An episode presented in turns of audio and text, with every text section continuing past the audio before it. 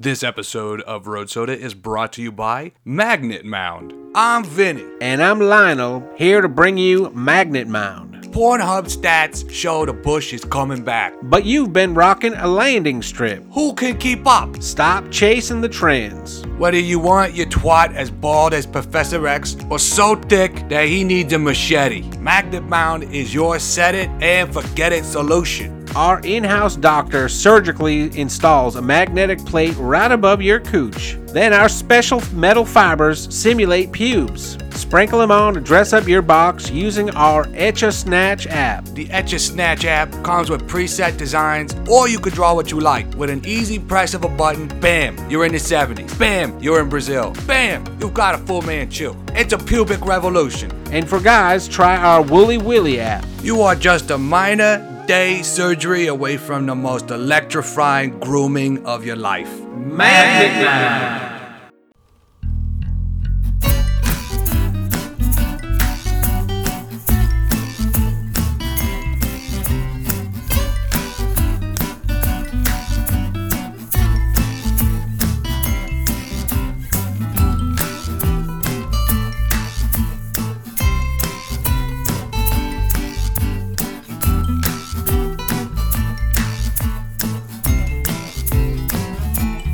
Hello and welcome. Thank you for cracking another Road Soda. Road Soda 88, baby. We are even, that's right, we're even putting Andre the Giant to shame.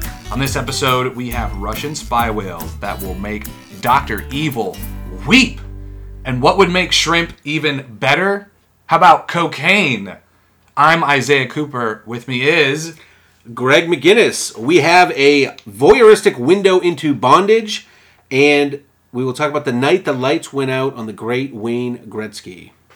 Oh Lord, that's I I the great Wayne Gretzky is it should be the all powerful and mighty. The great one, actually. That's a The pretty good one. nickname. I just didn't know if we had hockey fans. So, but You don't I even got to be a hockey fan to know Wayne. By God, Gretzky.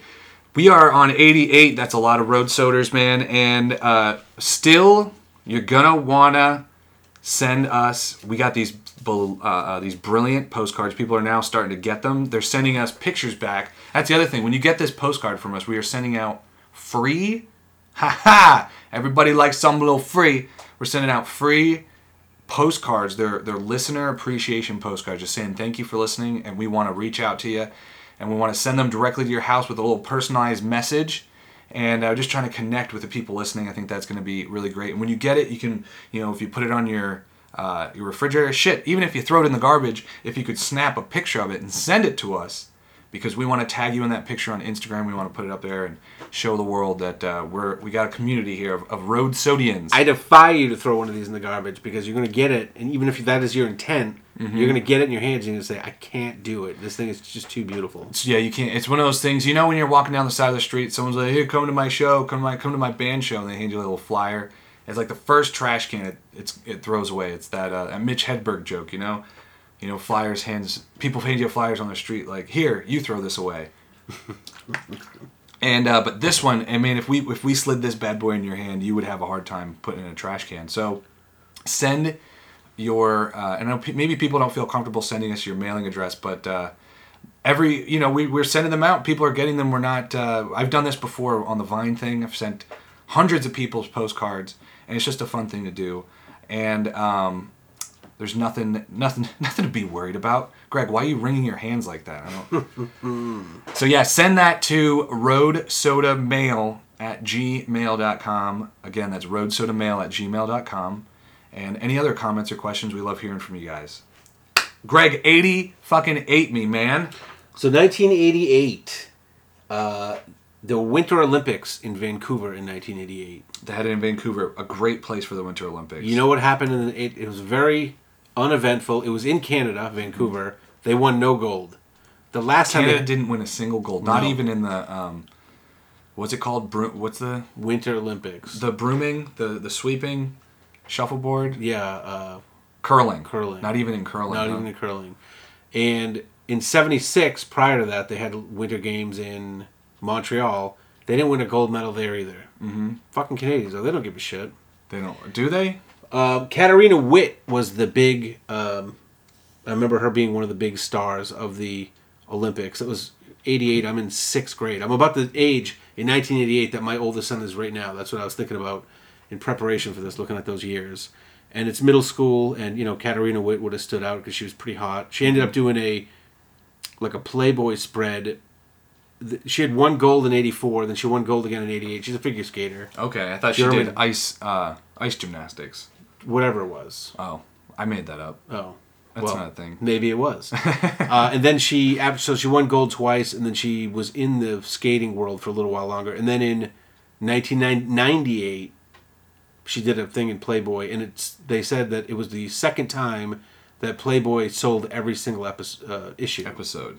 Every single issue. We can't keep these things on the shelf. They want to see this Olympian. Well, yeah, when someone like that goes to doing. I don't know why that was such a big appeal, but I mean, she was pretty hot, I would say, in the gold medal aspect. You know, I, I would say that, and she, and she wasn't American, she was German, but an American, Lindsey Vonn, I think, had a similar appeal. Mm-hmm. Then she started messing around with Tiger Woods. She's been on a million album, uh, album cover, uh, magazine covers, and I think Lindsey Vonn is another Olympian that has that type of sex appeal. There's not, not a million of them. Yeah, it's not not a lot of sex appeal when it comes to some of these. There was a guy, Alberto Tomba, who was in these Olympics as well. Now, you want to talk sex appeal? You do you Ooh. know do you know Tomba Alberto Tomba? No. he was kind of a you know like a he had that type of appeal. You're buying that Wheaties box. I guess.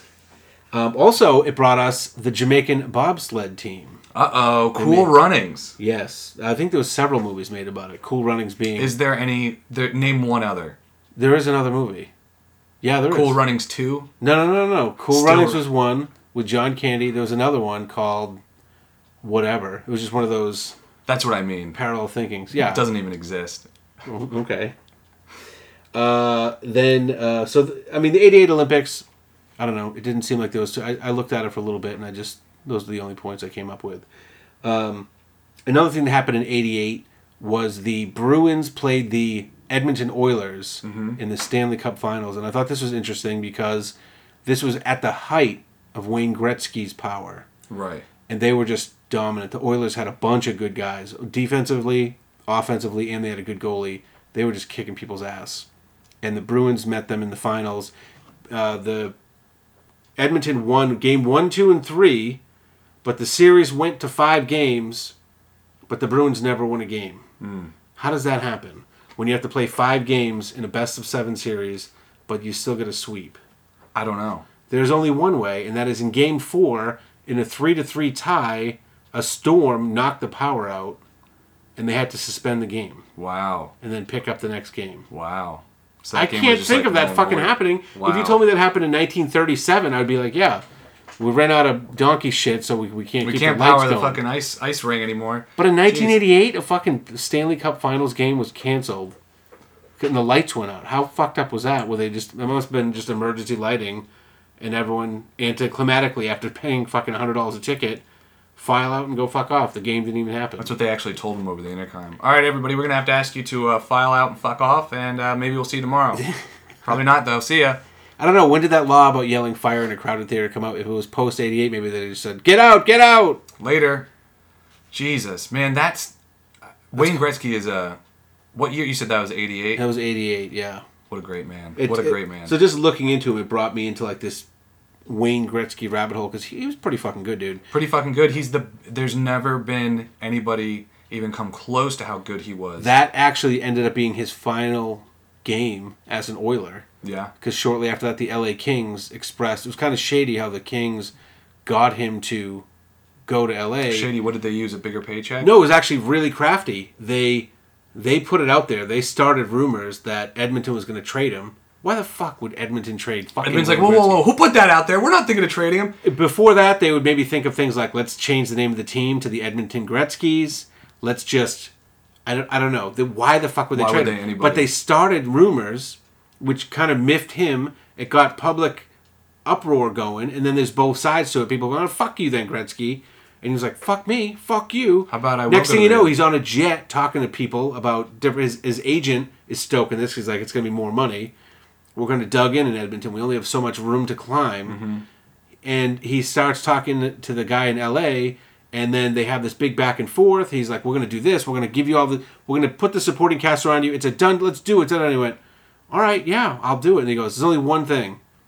Now we're gonna go talk to the guy in Edmonton and see if we can get him to trade you. Right. And then at that point, now Wayne Gretzky's already into it with his agent. There's money on the table, but then he was like, "Motherfucker! Like, there is no fucking trade. There is no- We just created out of nowhere. Dude, that's some Game of Thrones shit. That's It was some Game of Thrones shit. Game of fucking Thrones shit. I will get him. I will get him. I, I, oh, because honestly, when you think about that, what, why the fuck do you trade the best guy? You don't. You can't get anything better than this guy. You could literally can't. We I think we've had the conversation a, a couple different times, but like in other sports, the the distance between the best players ever is always like right there, neck and neck. Like Michael Jordan is still you know the best, and then you have LeBron James right there. There's a there is a dialogue that you can have where you can Yes. people can debate back and forth who is the best. Same thing with football. There's so many positions in football, but you can in each position you can uh, who is the best. I mean, Right. It's not only who's the best at the position, but how important is that position, Right. and did, there's, There's- all kinds of conversations. There's so much, but the di- like Wayne Gretzky is so the the distance,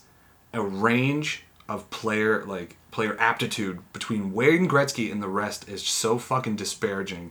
It's stupid. If you look at like goals shot, uh, like goals made, all that kind of shit, assists, everything, the guy just fucking cleans up. It's stupid. Just to give you an idea, by age 10, Gretzky had scored an astonishing 378 goals in just one season in Brantford, whatever, in like Pee Wee hockey. So you're Yeah. like, that sounds like a lot, but I don't know. Did they fucking play 900 games or whatever? His play attracted media attention. He's 10. ten. By the time he's 13, he had scored over a thousand goals, and his play attracted considerable negative attention from other players' players' parents, including those of his teammates, and he was often booed. To the point where he was like, I can't even fucking play here anymore. Everyone hates me because I just fucking dominate the game.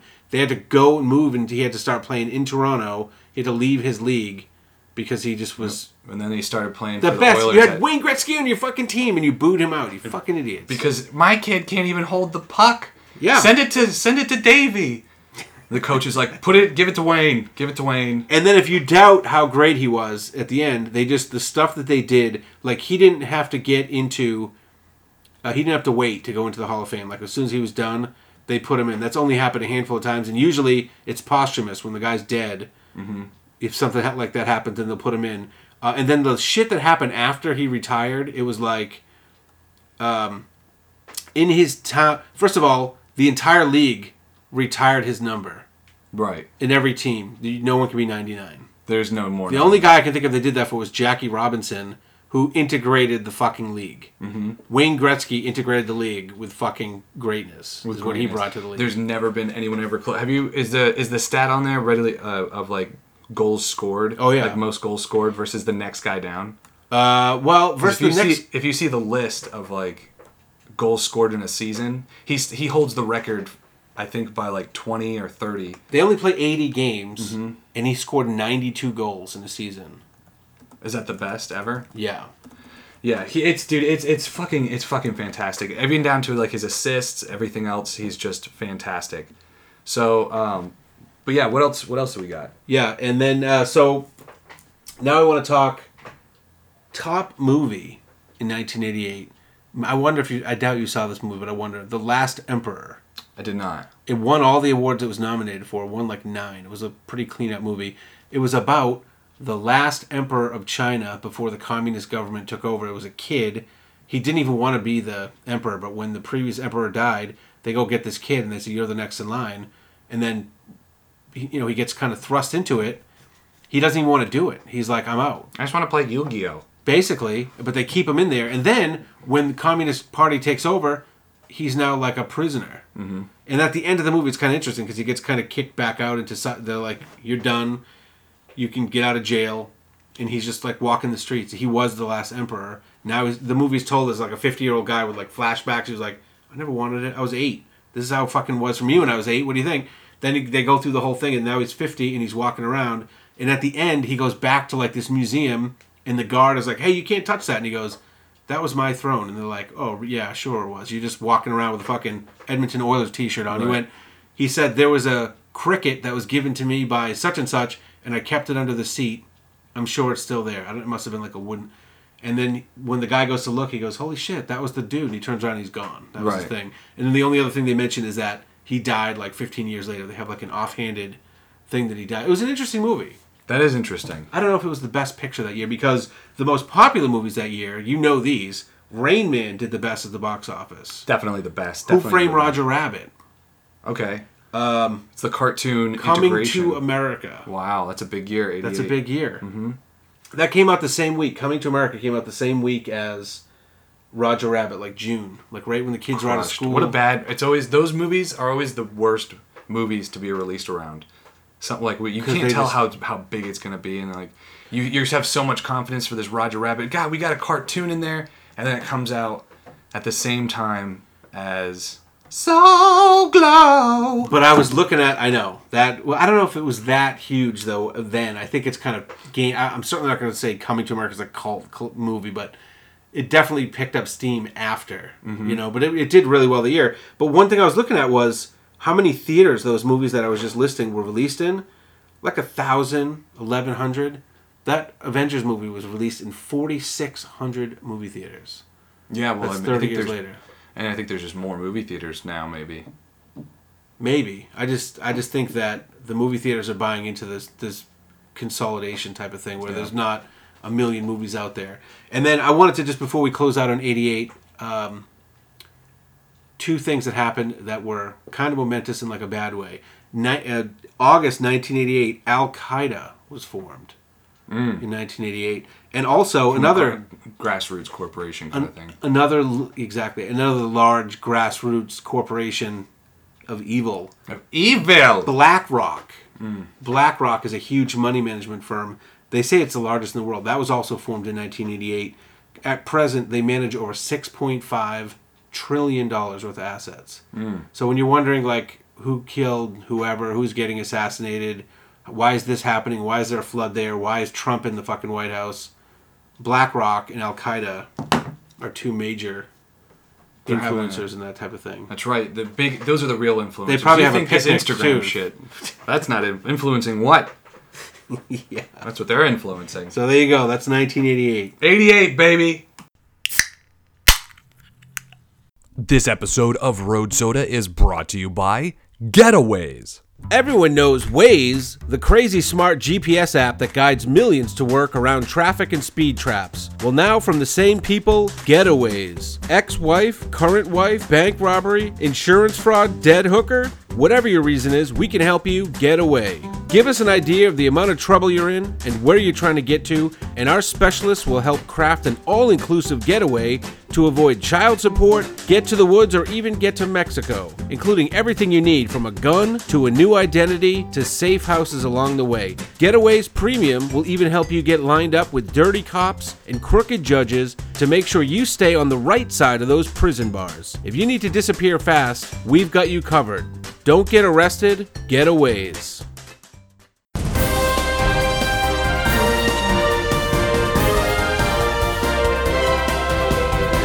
This just in, Greg. Hot off the press, the the news press, where they press the news tightly into a into into a into news. All right, I was. I told you about Tim Dillon. He's a stand-up comedian, and so I was on um, Tim Dillon's. I was just looking at his, his story, and one of the things on there, uh, on his story, was like a little apology because he his connecting flight take him to a show got canceled, and so he said I met and he named all these ridiculous people, and one of the people on there was, uh, and a lady who, uh, and a lady who blames the cocaine in shrimp for why people always think she's high and his thing was all these people and I rented a car together. I'm on my way there, so I'll be there for tomorrow's show. But I'm sorry about what happened, right? And so I saw that. I was like, cocaine and shrimp. What the fuck is that? And I was like, oh, that must be a news story. That must be something that's going on. So traces of cocaine, pesticides detected in UK shrimp. So this uh, this like college or this research place, whatever, whether it was like a company or whatever, they uh, collected you know a bunch of crustaceans and shit from local rivers, streams, uh, and and like the ocean. And these are freshwater, so this is rivers and streams, and they were just doing tests to see what kind of things are in them. And one of them was uh, like one of the most things they found in there, like the highest levels, was cocaine That's kind of crazy. Yeah. So uh, small amounts of cocaine, pesticides, and other uh, contaminants have been detected in UK freshwater shrimp. We found that the most frequently detected compounds were illicit drugs, including cocaine and ketamine, and a banned pesticide. There's so Ketamine. much of it just in the river. It just has in the river. ketamine. Ketamine is like you think coke, like all right, coke's like a pretty big thing. You can probably find somebody around who's like doing coke, but ketamine, it's like how do you? Have you ever met somebody doing ketamine? Where are you finding this ketamine from, right? Apparently, these these shrimp are finding it easy. Uh, and then also a banned pesticide, Funeron, Funruon, Feneron. Um, yeah, for many things, the potential for any effect is likely to be low. So obviously, if you're eating a bunch, you mean you're not gonna get high on cocaine.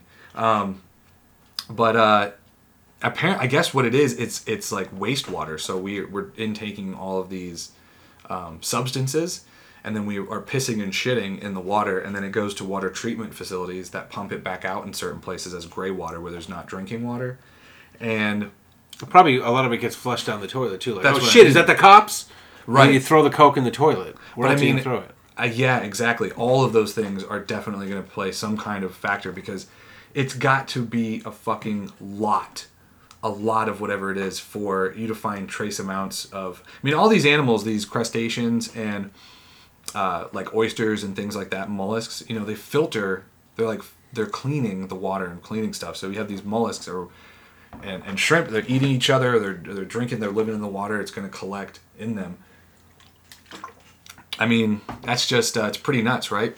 And it's not the only place they say they find that kind of stuff all over, and uh, it's really, it's really, what I what made me think about, or what it made me think about was, that's a crazy impact that I never even thought. Like cocaine, like if you told me that our, there were all the cocaine is now detectable in fish, it's like what about the like you tell me all the time about these tanneries up in Massachusetts where they now they can't fucking build there for like hundreds of years because of what they've done. It's like this is just cocaine. This is just ketamine. These these things that we're ingesting, and then furon, which has been banned for a long time.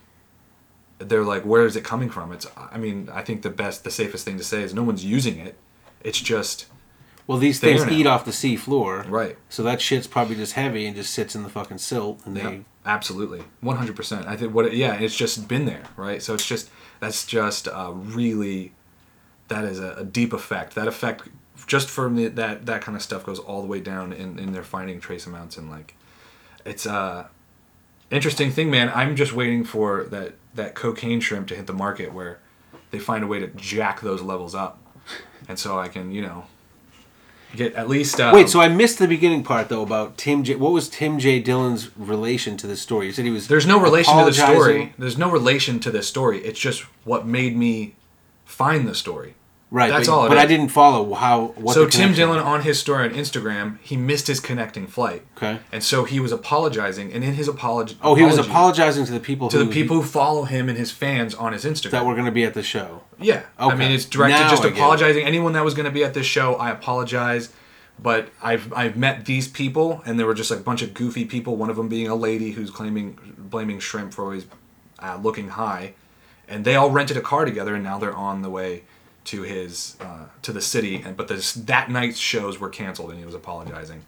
Okay. And I was like, And a lady in the car with him one of the late one of the people that he met was her, her story or how he's defining her was uh, oh people always think i'm high but it's probably the i eat a lot of shrimp it's probably the shrimp and you know they found cocaine in the shrimp and so that was Now I get it. I did not quite follow it originally. it's because you were you, you don't listen to me greg I just you never listen well maybe you'll listen to this story greg how about how about this one i think this one is going to tickle your fancy the texas butthole tickling bandit has finally been captured by police i know you're a little sad about that he was more of a vigilante for you but He's a vigilante. but uh, for other people, he was a menace, Greg. Man arrested for breaking into homes and tickling buttholes. Man, I don't think this. This is not an Onion article. First of all, it's definitely build built to be look look like a real article, and I saw it posted by an iHeartRadio like news station in some you know whatever state, and uh, I immediately clicked on it, read it, and I was like, "Is this a, is this fucking? This can't be real." A man who was breaking into homes of residents in Dallas and tickling their buttholes while they were asleep has finally been caught after a reign of terror lasting a little over three weeks. He managed to be identified by police, who was arrested in the early hours of January 5th at 5 a.m. Unfortunately, at that point, he had already broken into over a dozen homes at night and tickled people's butts. His victims were solely men. Richard Hayes, who lived in the area the booty tickler was targeting, described the fear that gripped the neighborhood. Yeah, man, this is um, I, I I don't know. I don't know if this is if this is real. Because I have you ever heard of this? There's um, I mean, when you're looking at the article, I'm sure the people that are listening are maybe thinking, "Could this be real?" Da, da, da. You would know that it's not real when you see the word butthole uh huh in a right in a a news thing. I think there are some news stations that would do it. There are some like online news, uh, not stations, but like online. I just don't think you could do be a professional journalist and and use in your professional capacity. But I think use the word butthole. Buzz, BuzzFeed would, and I, they are they are they're credible in their own way. Or like HuffPost BuzzFeed would. would. I think they would. They would. I think they absolutely would. They're crass enough to, to do that. And it's it's it's not like it's NBC News that put this. You know there. what? You're right. HuffPost maybe. Yeah, and and so that's a place where you're like, okay, this is obviously a stupid interest piece. They're trying to draw people in, and but there's also something in me because I looked and it's only found on like these really kind of one-off uh, news sites, and uh, there are there is a thing with Russian troll companies that create fake news articles and they post it on a fake news site and then it disseminates into these other news stations where other people just stop checking it and they just oh this news station posted it, must be real. We're doing our own write-up. And they put and they just post the same thing. Happens so much and then it disseminates. There was one time where they said there was an explosion in this like little area this small little town and the people that lived in the town like freaked out because they thought something was like happening like a tanker blew up or something. All the photos were faked everything but nothing happened. It was just like this fake they traced it back to like a fake russian troll company that just made this article and it created like hysteria in this area. It's it's like so th- that kind of stuff is it, like really happens. And um, so that's what made me think of it. And uh, when i saw this because this is just fucking outrageous yeah even dude even the onion wouldn't make something that stupid Well, Even the, the reason it's not an onion is because there just there's not enough funny in it. You know, it's not enough funny yeah they're like ah, we wouldn't write that bullshit there's too many. You know, they'll put enough puns in or whatever that you would know that it's onion. well i'll tell you what the onion didn't write greg what they didn't write What did they not write? The Russians have got spy whales now, Greg. Whales suspected of being Russian weapon in Norway. Some straight Doctor Evil would put lasers on their head, Greg. So how is this whale going to be weaponized? How do you weaponize? Weaponize a whale? Pfft, Yeah, I clearly don't understand. A TV station owned by Russia's defense ministry reported that the nation's military was training white whales, seals, and dolphins for Arctic missions. And now it seems one of those recruits may be guilty of desertion. A group of fishers uh, recently told Norwegian broadcast MPK that they found a white beluga whale wearing a strange harness with the words Equipment of St. Petersburg written on its strap. You know, just in case they lose their spy equipment and someone else finds it, Please return they to. please return to. please return to Kremlin. Please At to the. Kremlin. Thank you. Uh, P.O. Box 975.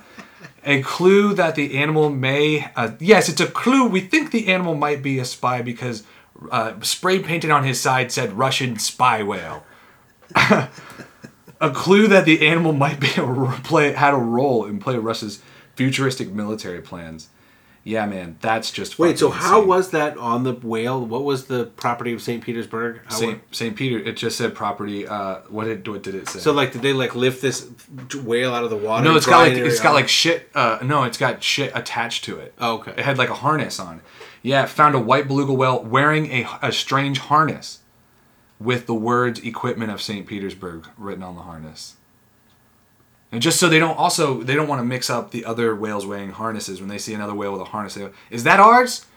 Nah, that's that's property of Ontario, Canada. property of Boston Celtics. So that would be weird to find on a whale. Yeah, it's dude, isn't that yeah? It's uh, it's obviously something really strange, and uh, whether it's a real thing or they did it just to fuck with people, M- diversion, and they're they're making you spend. They're making this company or this uh, a country is now investigating this, and they're putting resource and money towards investigating whale shit, and they're not doing that. They're just fucking with them. They're just making them spend money. Um, maybe, or maybe they're training these fucking whales They they live to shoot their lasers. A beluga whale lives 35 to 50 years. It's one of the shorter lifespans, I think, for a whale. Yeah, they're real reckless, getting to drugs early, that kind of thing. into drugs, yeah, that's definitely going to cut it short. If they're in a gang, probably even less than 35. According to the fishers, the whale had been harassing their boats, rubbing against the vessels and pulling in accessi- uh, accessible straps and ropes. When they removed the strange harness, which appeared designed to hold a camera or weapon, like a laser, they saw the message written on it. Yeah, man, that's just fucking preposterous. Maybe the whale was like escaped some kind of some weird dominatrix role playing guy who captured the whale, and that's what he was doing. And you got to play like a like you're a spy for me, whale baby.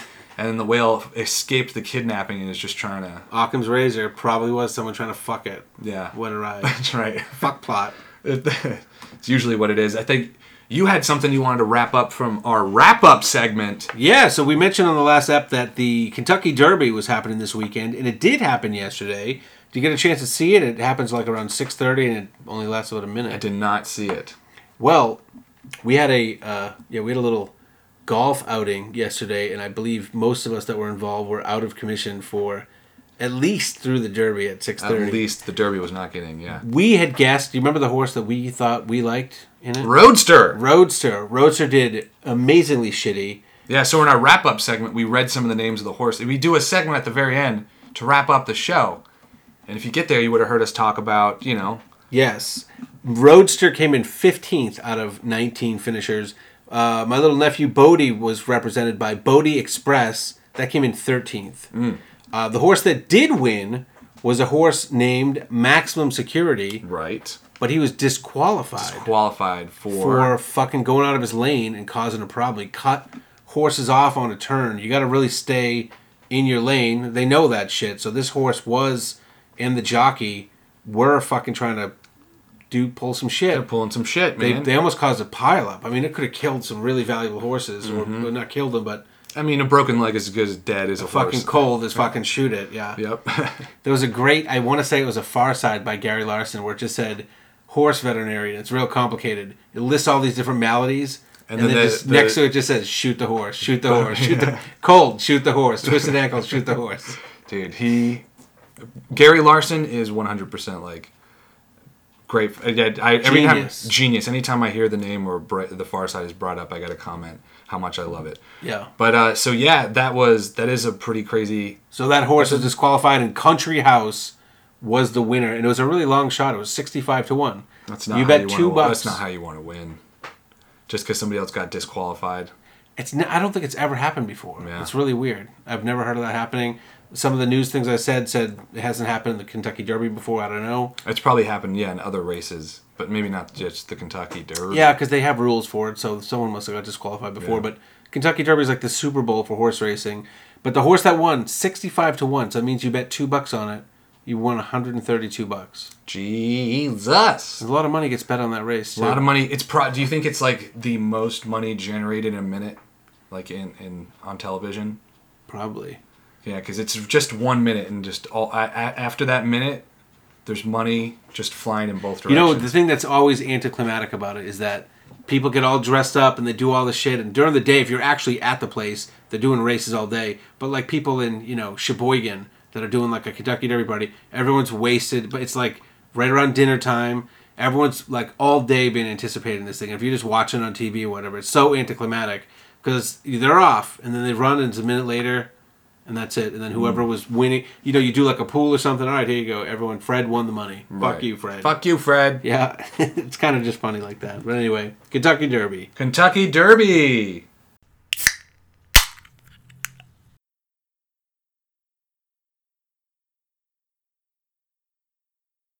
This episode of Road Soda is brought to you by Pimp Insurance.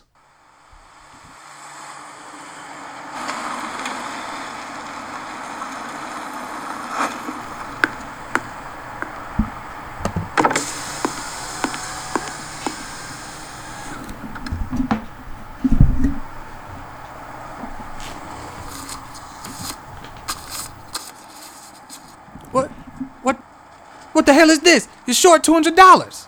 I'm sorry, Daddy. I was robbed.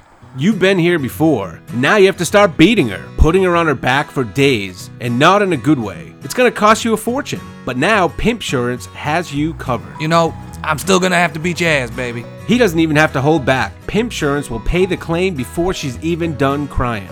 How about when my bitches all start syncing up? With our Red Week deductible, your cash will keep flowing too. We also offer 24 7 cornerside assistance with antibiotics and emergency hydration to get your hoes back on their knees in no time. Pimpsurance. Don't pimp hoes without it.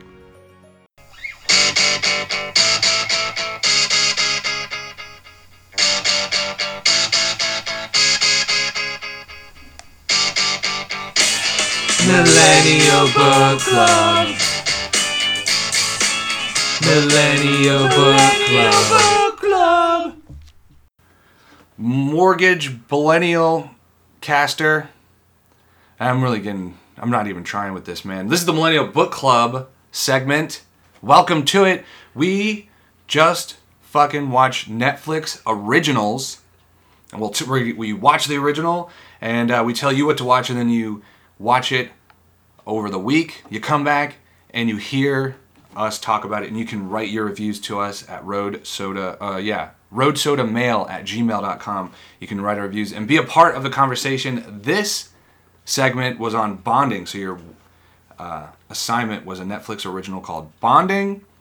And we're going to talk about it really openly. And I, I don't know what there's not like plot twists or anything to really spoil but we're talking about it openly If there's anything to spoil, it will be spoiled. We- yeah. Rest fucking assured. rest assured the dog dies he's been dead the whole time I watched four of them. How many did you watch? they were actually the same person like tyler durden that was that joke how many did i watch i think I, i, I think I might actually watch five. Five. Maybe in the sixth was starting. I watched three i watched the first one real closely and then the second one um, a little less closely and the third one because i was doing other things uh, kind of was getting distracted. But the first one i definitely watched and it, i didn't not watch more because i wouldn't. I think it's um, i think if it kind of maybe if somebody else wanted to watch it and i was hanging around i'd be like yeah i'll watch it again. So what are your what, what do you what's your first thoughts? So it was more uh, serious than I thought it was going to be. I thought it was going to be a not that it was serious, but I thought it was going to be almost like jokey. Yeah. Like- So what was the you said that you read the blurb and thought it was going to be different. I'm going to bring up the blurb right now. Yeah, I thought it was going to be like, uh, you know, shenanigans just involving bondage, and it was just Yeah. going to be all pratfalls and kind of oh the piss sprayed on the guy's face. Basically, Basically, basically, once, Pete's roommate makes him an offer that's hard to refuse. Tiff and Pete run into an old. Oh wait, this is a. Uh, sorry about that. That's That's, actually that's an ep review. How do I just get to the damn show itself? Get the show review. I mean, maybe it was the first ep that gave me the. Oh yeah, I guess you want to be on the first ep here. Well, it just might have been blurb number one on the first ep. That the, if there's no, if there isn't one for the whole show, I just I thought it was going to be light Mm-hmm. and silly, and you know the lighter side of Here it is. bondage. Struggling to make ends meet as a waiter, Pete takes a job working with his friend Tiff, aka Mistress May, in her sex dungeon. That's still not even the the damn blurb for the whole show. I guess because I've started, I can't go and look it back up again. Is that the deal here? Well, is there even a blurb for the whole show? Is it? Just yeah, it was like uh, so. What's the main character's name? What's her name? Mistress May. Is this um? It's about this girl who's going to college to be a psychiatrist, and to help her through college, she's a dominatrix, and she gets her uh, friend, her feminine friend. Apparently, these two grew up in Georgia together, went to the same high school, and now both live in New York City. Right. And she so they've known each other for so years. they've known each other, and she hires him because he uh, doesn't have you know a lot of money and needs to pay rent and stuff like that, and uh, needs a job. He just wants to do stand up. That was one thing I was surprised about is that he's like an open micer. Like I didn't know that that was going to be a thing, and uh, she just hires him so you know she can have like a bodyguard kind of thing, and he can make some some money. Yeah, I- you know, just the fact that he's like a wannabe stand-up micer was an el- that just brings it out of the realm of what I was thinking it was going to be at all. So it's a you know it was more more depth than I was expecting for the people. Yeah. What what move or what could you what example do you have that it um, you could say you thought it was going to be like? What did I think it was going to be like? Yeah, like an Um, example of. maybe like the same level of seriousness as the breaker upperers something like that where it was not absurd Mm-hmm. but just you know the plot was just really there so they can make the jokes Right. Okay. and so if they needed to twist the plot to, to land a joke no problem then fucking just swing back in yeah. you know and it, it could be it could be absurd you could see because they're trying to just look at bonding in, in a 30 minute netflix thing if it was like an hour and a half movie called bonding maybe i would have thought they would well i don't know because you can only do so much with an hour and a half but maybe if it was like hour long episodes i would have went oh okay this is different or if they just went with different verbiage in the blurb um It has more of like a. Did you ever watch that show Weeds? no Or um, do you know what it is? yeah Yeah, it has like a more of a feel like that. Like there's something the the story. It's more of like a drama mixed with a comedy, like a dramedy kind of thing. But it's a darker on the side of comedy. Not yeah. I, and I I honestly didn't really know what to expect, and um, but I thought it was enter- I love how so with Netflix and when I started watching it with these Netflix originals, there's so many things being put on Netflix, like what they have to do. So if you watch a pilot show of anything, you know, on TV, the pilot show is always supposed to be that's going to set the tone for the rest of everything you're going to watch. This is this is what it is. These are the characters. These are this is the crazy crazy wacky guy. This is your straight guy, and these people ha- did that in like the first lines, and I feel like they have to because how many have you ever seen someone's Netflix, not queue, but like their Netflix profile, and just like how many half watched, quarter watched, like watched a second things are on their continue watching stream? It's crazy. People Yeah. are constantly clicking, so they have to just bite you as soon as you get in there, and like um, the guy the first words out of like the main character's mouth was, "You told me you were a 911 operator." And she goes, "I lied." I like and he's like, "I like don't even know you anymore." So just his even that line defines him as like, okay, he's kind of like a more buttoned up kind he's effeminate, he's probably uh homosexual, probably a homosexual because the way he used like, but he's like a little more buttoned up and like I like don't even know you anymore. It's like that character's defined in like where a straight guy would not be perceived to be Mm-hmm. all that work you're telling me misinformation i i don't know what to say anymore I thought I knew you. Yeah, and it was just and and so it are and then her character is immediately defined, but it was um and then the problem of I just need somebody to like be my bodyguard. Oh yeah, this guy is huge. The guy walks in and it's like, "Oh, this is he's going to be uncomfortable with it. This is like the whole thing. He's going to have to work through this uncomfortability trying to Is it really that I just thought that was um did you like it did you like watching these shows yeah, I thought it was. Um, I found it entertaining. Again, it's just my personal dude. I have such. Um, the things that I'm gonna watch in my 100% free time are not like what I think a lot of people want to hear us talking about on the podcast because it's pretty much all fucking like cartoons.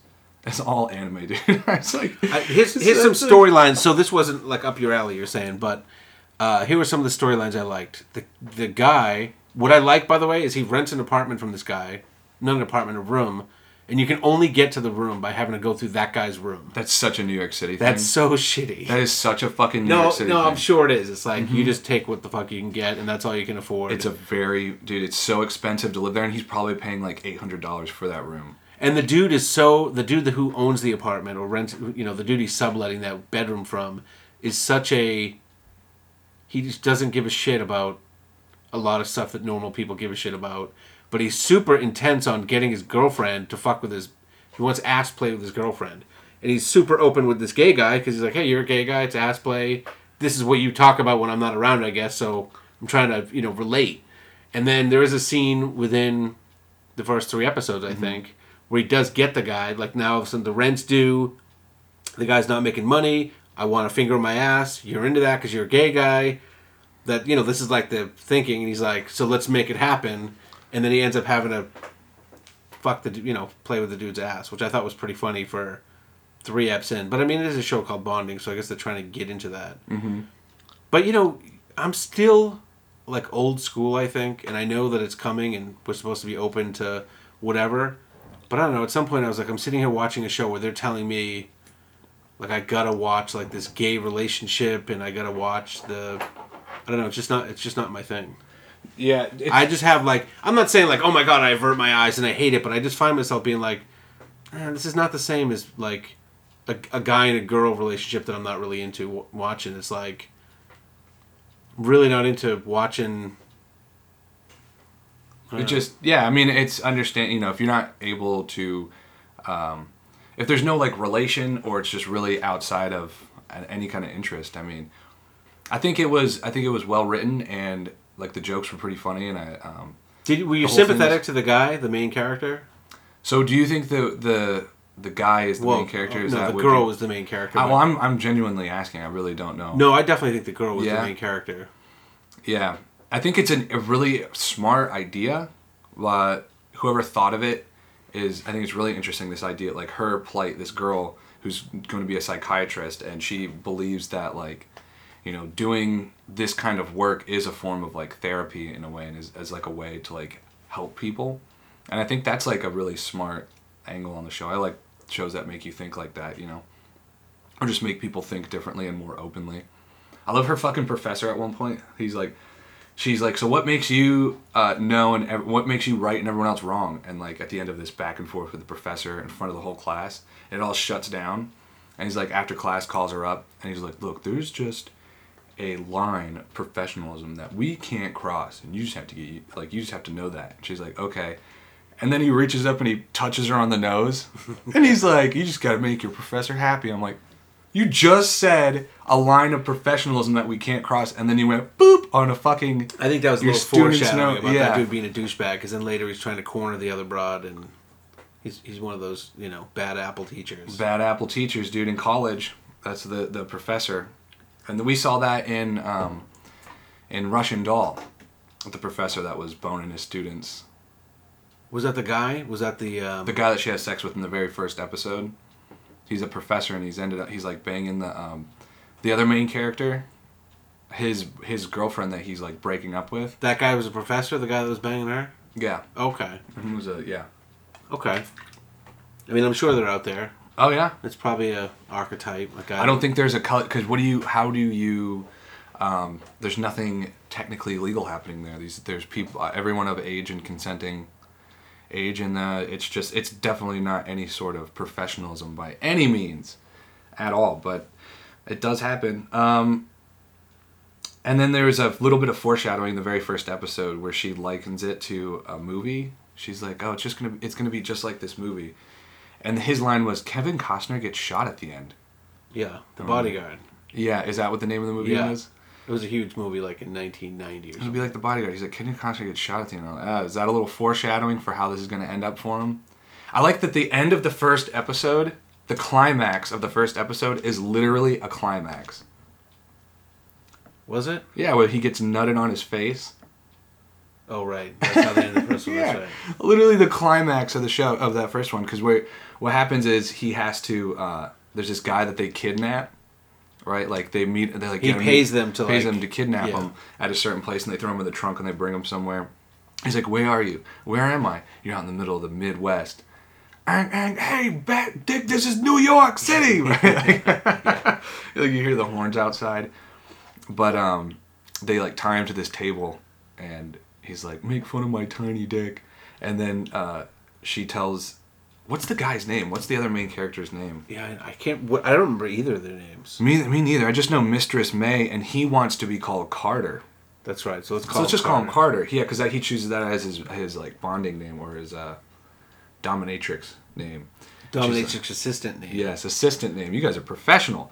And he um he tells him he's like uh He starts laughing. he starts He laughing. starts laughing at how absurd. Mistress May is. is Carter laughing at my dick. he's like, kind of turning me on.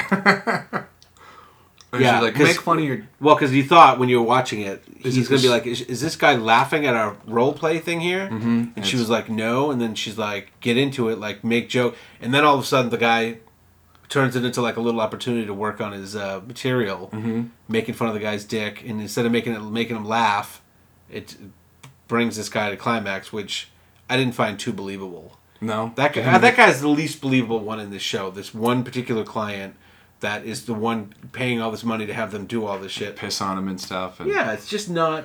It's not the guy that would want all that shit is not going to be this guy that they're just not very well developed. I don't think. You don't think so? No.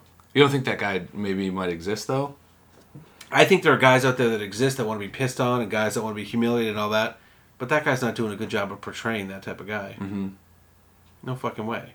Greg knows from experience. I just it's not believable to like me. I know. I'm not. I I'm get not saying pissed that's how it is. I'm saying it's not believable to me, which is Right. indisputable. I know every time I've been pissed on, and uh, and these, I can't have my dominatrix with her assistant laughing at me. There was this one part where he wakes up in the morning, and I have my subtitles on the Netflix thing. Uh, if, only if I'm not watching stand up comedy. So if I'm watching stand up comedy, you take the the subtitles off. But other stuff I like to have the subtitles on.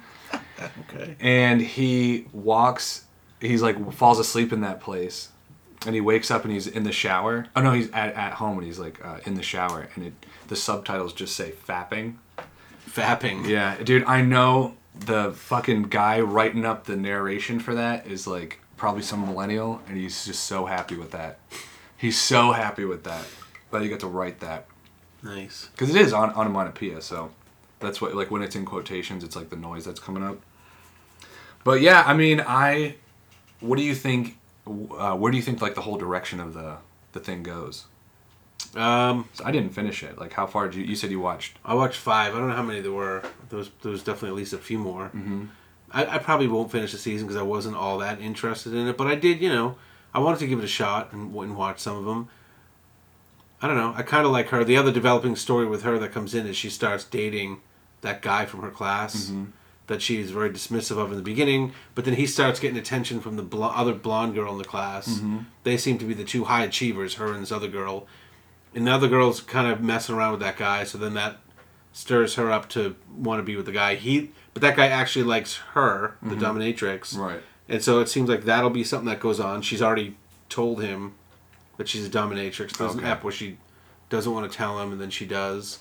Then she's got that guy who's like the, he's like a manservant in her house, one of mm-hmm. her clients. The German guy. The German guy. He has a like a thing where he like follows follows her on her date and tries to be like the servantile guy that he is in her house out in public Uh-huh. and messing up her date, and she's pissed about that. Oh, okay, that's a funny little And plot then- device. Yeah, and then there's also an episode, a, situation that comes up after the third one. Are you gonna watch the rest? Like, what, I probably won't. Just uh, the only way I, I would. just didn't want to ruin it for you if there was, you know. No, I think anything you tell me now, I'm not going to necessarily remember. The only like if I watch it again, it's goes it's going into a queue on my thing. It's like if I'm with like a group of people or like someone else, and I think about it, be like, oh, that would be good for the two of us to watch, or the three of us, however, whatever's going on, Yeah. to watch in this setting. Then I'd put it on and I'd watch it.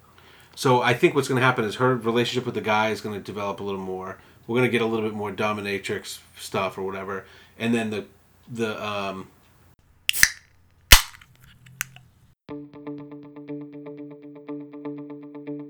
Last call. You're filing for bankruptcy. The lawyer said stop spending, cut up the credit cards, and he'll help you with the judge. It doesn't have to end yet, though. When it's closing time at the bar, they turn on the lights to tell you there's time for one more round. Let us turn on that light for you. Last call. Last Call is the app that makes sure you don't leave any of your hard earned spending potential on the table. Sure, the gold card is no good anymore, but how about that gas card or that Macy's card? That boat they're going to repossess? Did someone say unexpected theft and or fire? And you'd be surprised how much we can get you for your identity. You don't need it. You're about to go bankrupt. Last Call can help you turn these opportunities into Cash. don't be victimized by lost opportunity. Our team of Jewish lawyers are standing by to help you Buy that last round. because this closing time is going to last 7 to 10 years. Last call. This one's on the house, a Popco brand. Carter also is having a relationship with a guy he met somewhere, so that's going to continue to further on. And it's weird because the what they're playing on there is Carter is kind of hawk uh, uh, what's the word I'm looking for like meek Right. Yeah. to be the dominatrix, dominatrix assistant and being involved in it at all. And the guy that he's dating is like nonstop wants to look at dick. Like the first date. Did you see the one when they went on their date? no, I didn't see. He that. invites him to a date, and, the, and Carter's all excited, and then um, they go to like a go-go bar where there's like dudes dancing and there's dicks and everything, and the guy's like they're like in like little speedos on the bar. I don't know if that's a real thing or not. Oh, it's a go-go is. bar, yeah. There you go. So he's at a go-go bar, and there- it's like this like loud music, and the guy's like, "What the fuck? I wanted to. I thought we were going out for coffee." And then Well, They got coffee the dude's here. like, "What are you talking about? They got dicks here." And then he chases them out, and they're but the guy's like a total dog, mm-hmm. and he's like he likes the guy, but he's very meek and not you know very. Yeah, it seems like his whole his whole arc is like the coming out of his shell thing. You know, like he's too afraid to go up on stage at the stand up comedy thing. And this And that's the other through line. and what do you do with that character? You throw them into like the most like difficult situation you can think of for that character. That's what you would do. Got to right? put yourself out there. You got no Right. choice in that job. and and that is you know being doing stand up is exactly that and then uh, the whole story arc of him, him trying to find his confidence in the dominatrix thing i think is really i mean it, it's it's a well i like, if you want to talk like how do you think the acting is do you think everyone's acting is good I think Carter is doing a pretty good job of his part. In her role, I you know, yeah, she's all right, I guess. I I, think, I don't yeah. think it's anything great. I do think he's doing a good job of channeling that like that meek guy Mm-hmm. that finds himself in a tough situation.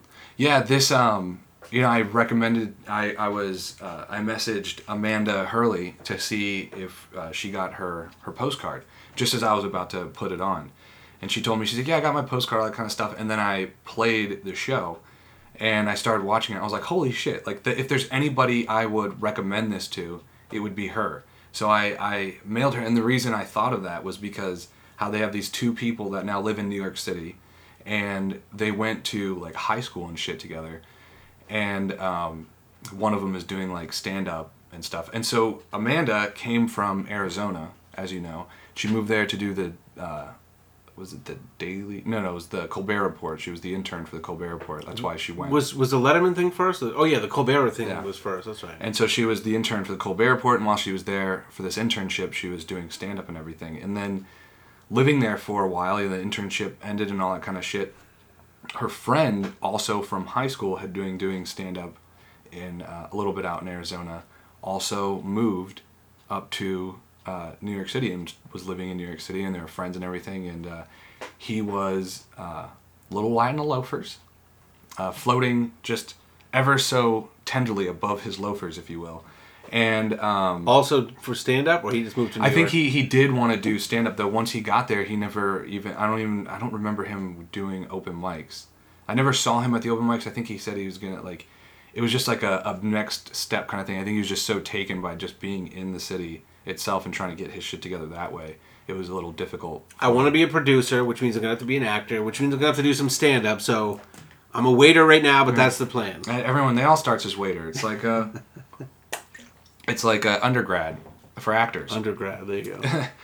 but um and that was so i thought of that and i was like there's that just the the idea that you have two people who knew each other like in high school like even when i was up there how many people i knew from high school were living in new york city and like as soon as i got there i stayed with one of them for a week until i got my own place and um it's just like the i think and, you know just having that little extra bit of uh, plot to relate to i, I Sounds like it'd be very relatable to yeah so i sent it to her and uh, obviously you know it was and so i thought that would be and she also moonlights as a dominatrix, which you skipped over, but I, did. think that's what would make this super relatable to her. little i don't uh, just a little fact i mean i can't say anything but one of her main clients i can't say his name but his um, his last name does rhyme with rapport so just want to say that.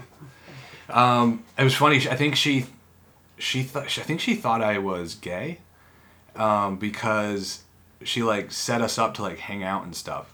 Like all three of us would like hang out she was like there as like a mediator. She's like oh i want you to meet him and stuff and then um, I she's like, you guys want to make out or anything? I'm gonna go in the kitchen don't know and if make a you, yeah, I'm gonna go hang out over here. but I kind of started getting that feeling after a while. I was like, I just want to meet. I'll meet your friend. I don't care. And, and we were all hanging out. Um, but I, yeah, I think she just she might have thought I was a homosexual.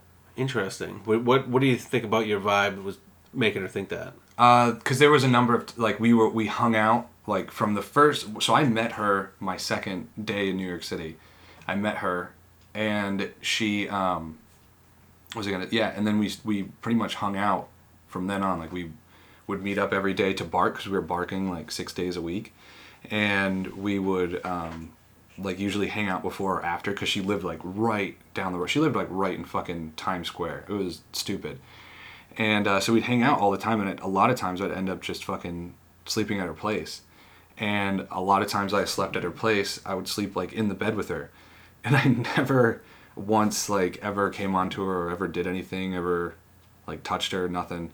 And But so I, I uh, my guess is that she must have had the thought that you were gay before. why to let me uh, Yeah, that far? Yeah, probably because she. I think also just because if she probably did have maybe not that I was gay, but also that I was no threat because of how little. It's like when you I think when you when you grow up with so many sisters as somebody who has sisters, you can sometimes see through the the the female like guys down to somebody who's just a regular fucking person with a vagina. So you're really Because good at being non-threatening and like knowing what the and- cues are and, and hitting them right. and way. also saying things a little more direct than like because guys who don't do that everything is like oh, i gotta say something a certain way she's a lady she might want to fight all that kind of stuff but like when you take that it's like "Ah, i don't really just like when you talk to them as somebody you don't want to fuck it changes and females there's something that connects with a female for a guy that doesn't want to do them and it's either I a just, lot of I- times it maybe be it's those cues. I always come off so fucking rapey, you know. Mm-hmm. And I'm not a rapist. Could be 'cause I'm not a rapist. I want to. He just has a nervous t- twitch where when he talks to women, he has to wring his hands, and it's. uh I mean, he just doesn't even know. No, he's you're totally right. You're totally right. Those little cues, like so much stuff happens that you can easily put yourself in a in a, in a bad part of the playing field, Mm-hmm. even if you haven't. You're not trying to do anything to, with the woman. It's very easy to put cues off if you're not actively trying to put out like the little, Mm-hmm. uh, you know, I'm not trying to fuck you vibe, like legitimately. Not the oh hey what are you doing over here? I'm not about fucking at all. I just I'm interested in what you were reading or what you're doing. Right. There's, there's definitely uh, several layers of that, and you can get yourself in a bad spot very easily without doing much. Yeah, and And you clearly got the other way, where you were right in there. You probably could have totally fucked her. yeah, Got all I the just- you got the shields down on the Death Star. It was weird. There was something about it. She's a very pretty girl, but I just was never, never uh, like. Probably because you met her so quickly, you were still like shell shocked and like trying to take in all this new stimulus, and you're like, this is an ally.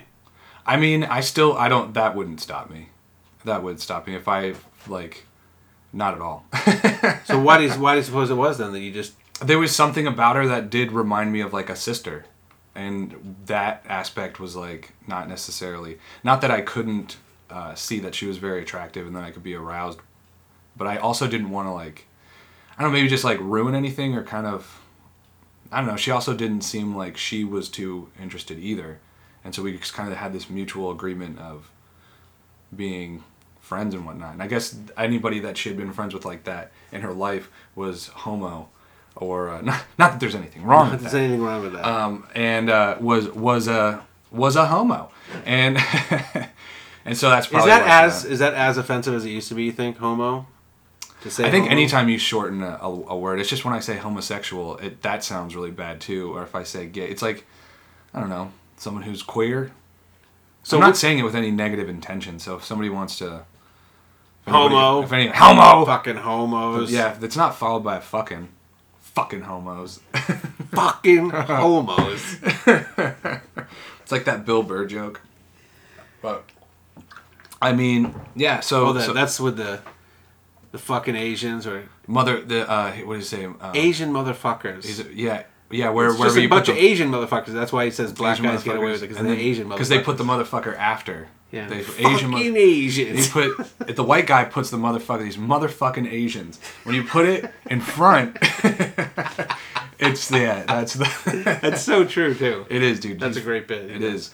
Um, but they. Uh, what was I gonna say? But yeah, I, I so I recommended it to her. She hadn't seen it yet. I don't know if she's watched it, but either way, she did get her postcard. She sent a picture of it. So pretty soon, Nice. the postcards are all going to be i'm going to start putting them on our instagram so you can see people other people that got them that's going to be fun and where would you rate this i would say watch it if it's there I would rate it below that. I don't want to be like totally disparaging because it did have some entertaining moments. Uh, there, there were some things that there were flashes of funny for me, Mm-hmm. but in general, after five fucking episodes, I wasn't that interested in, in following what was going to happen with any of them. So you wouldn't you wouldn't watch it if it's there if like there was a you saw the moment with uh, maybe s- people you were hanging out with or anything. Is it something that your wife would be interested in If a guy showed up at my house in a leather suit and said, "I'm thinking about getting into this business, and I would like to watch something," Boy, do I have the show for you. I would still say, well, "I don't want to watch that."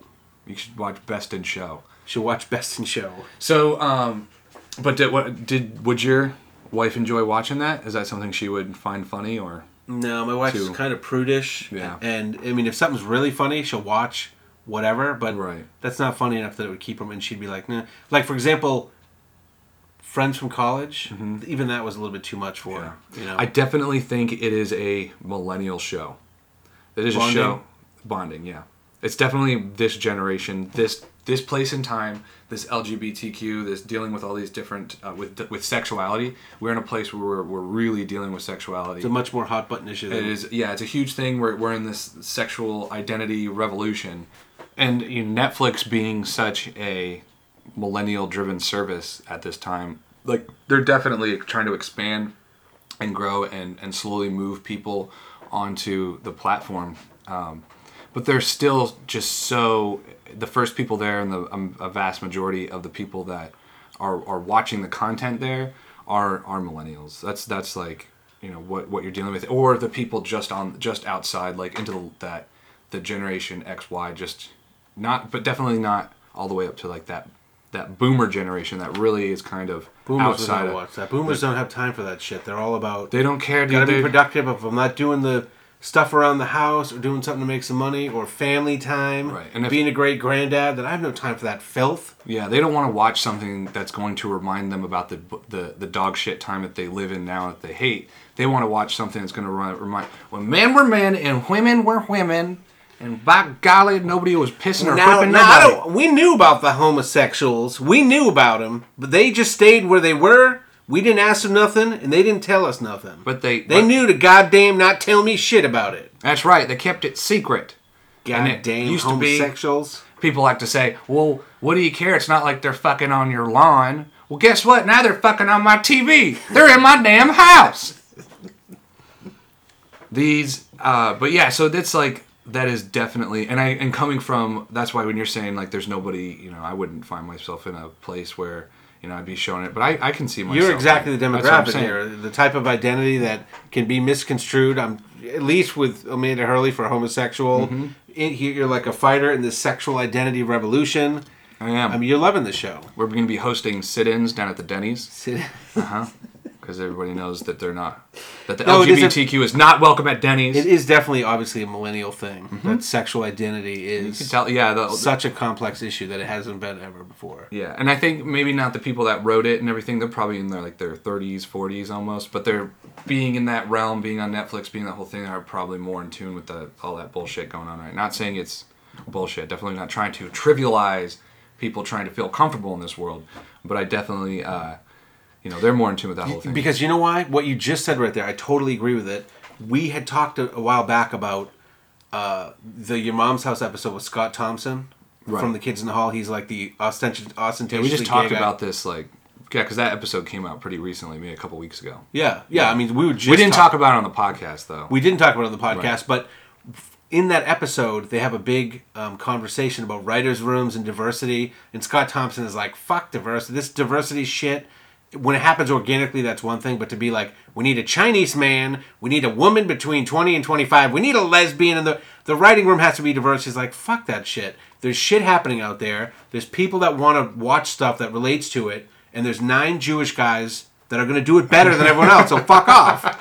And I said, you know, I mean, it's it's kind of a, it's kind of a fucking truth. You know what I mean? There are people that, not that you can't There's nine diversity. Jewish guys and Conan O'Brien. You need to be in there.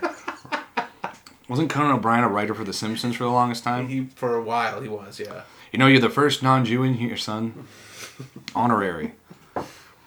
That is, and and yeah, I didn't know uh, you watched uh, you or you listened to that one too. But yeah, that was a. Um, I agree, and it's there's and that that dude that is there's a lot of pushback when it comes to diversity in comedy in the comedy world, especially not not um, a lot in the writers' room, but even you know when it comes to comedians and being on stage themselves, you know with um, like uh, comedians in cars getting coffee caught a lot of fra- flack because the first like season was like white guy, white guy, white guy, black guy, white guy, and there and uh, Can we get? Mar- Would it kill you to have Margaret Cho in your car, Jerry? when he- he's like, well, I, I, as long as I'm driving, I guess it's okay.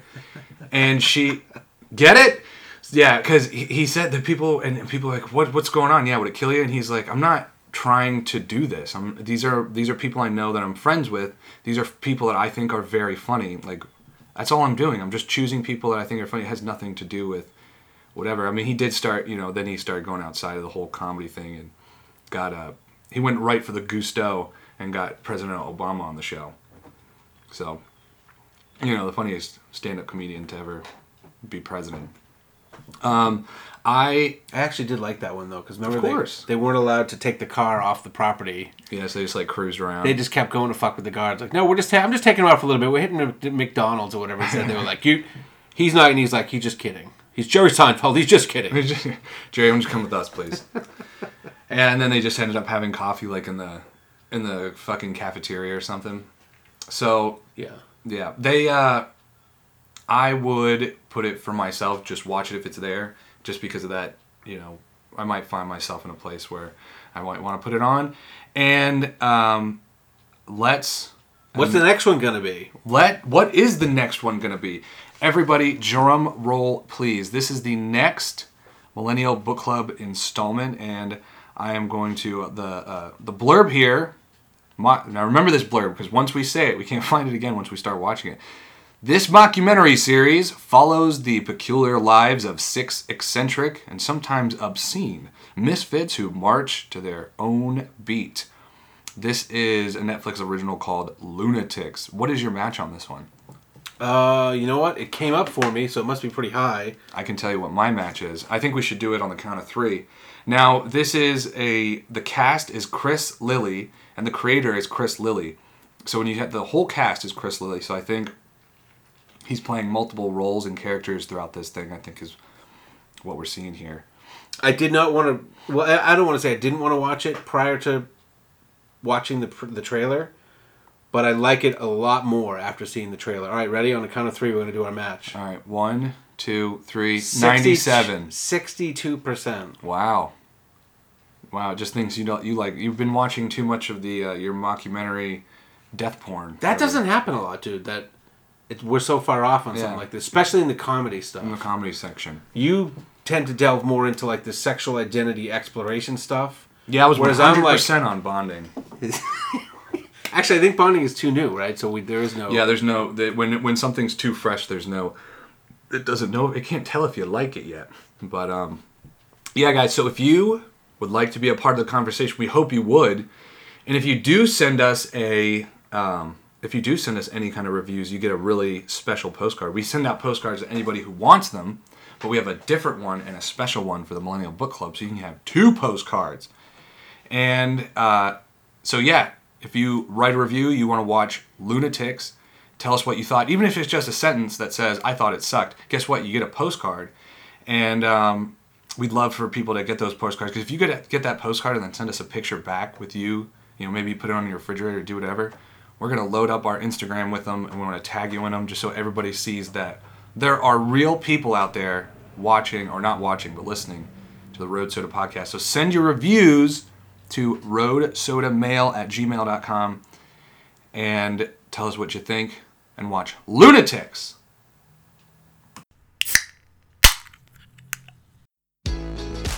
Lizard Lyft is the Uber of lot lizards. Easily find and match with truck stop ladies in your immediate area. Lizard Lyft takes the guesswork out of the hunt. Stop accidentally soliciting Blimpie's employees on their smoke break.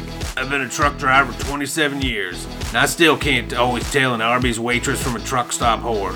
When I roll into an Oklahoma City pilot station, 3 in the morning, last thing I want is a large Mountain Dew thrown at me. And now you can test your skills with the new in app game, Lizard Wizard. Lizards are always slithering and on the move. Catch them all to collect points and rewards. And you'll feel safe knowing all you'll catch is a good time. All lot lizards are rated and inspected. with fixed fares and complete coverage from Pimp Pimpsurance. Everyone wins with Lizard Lyft.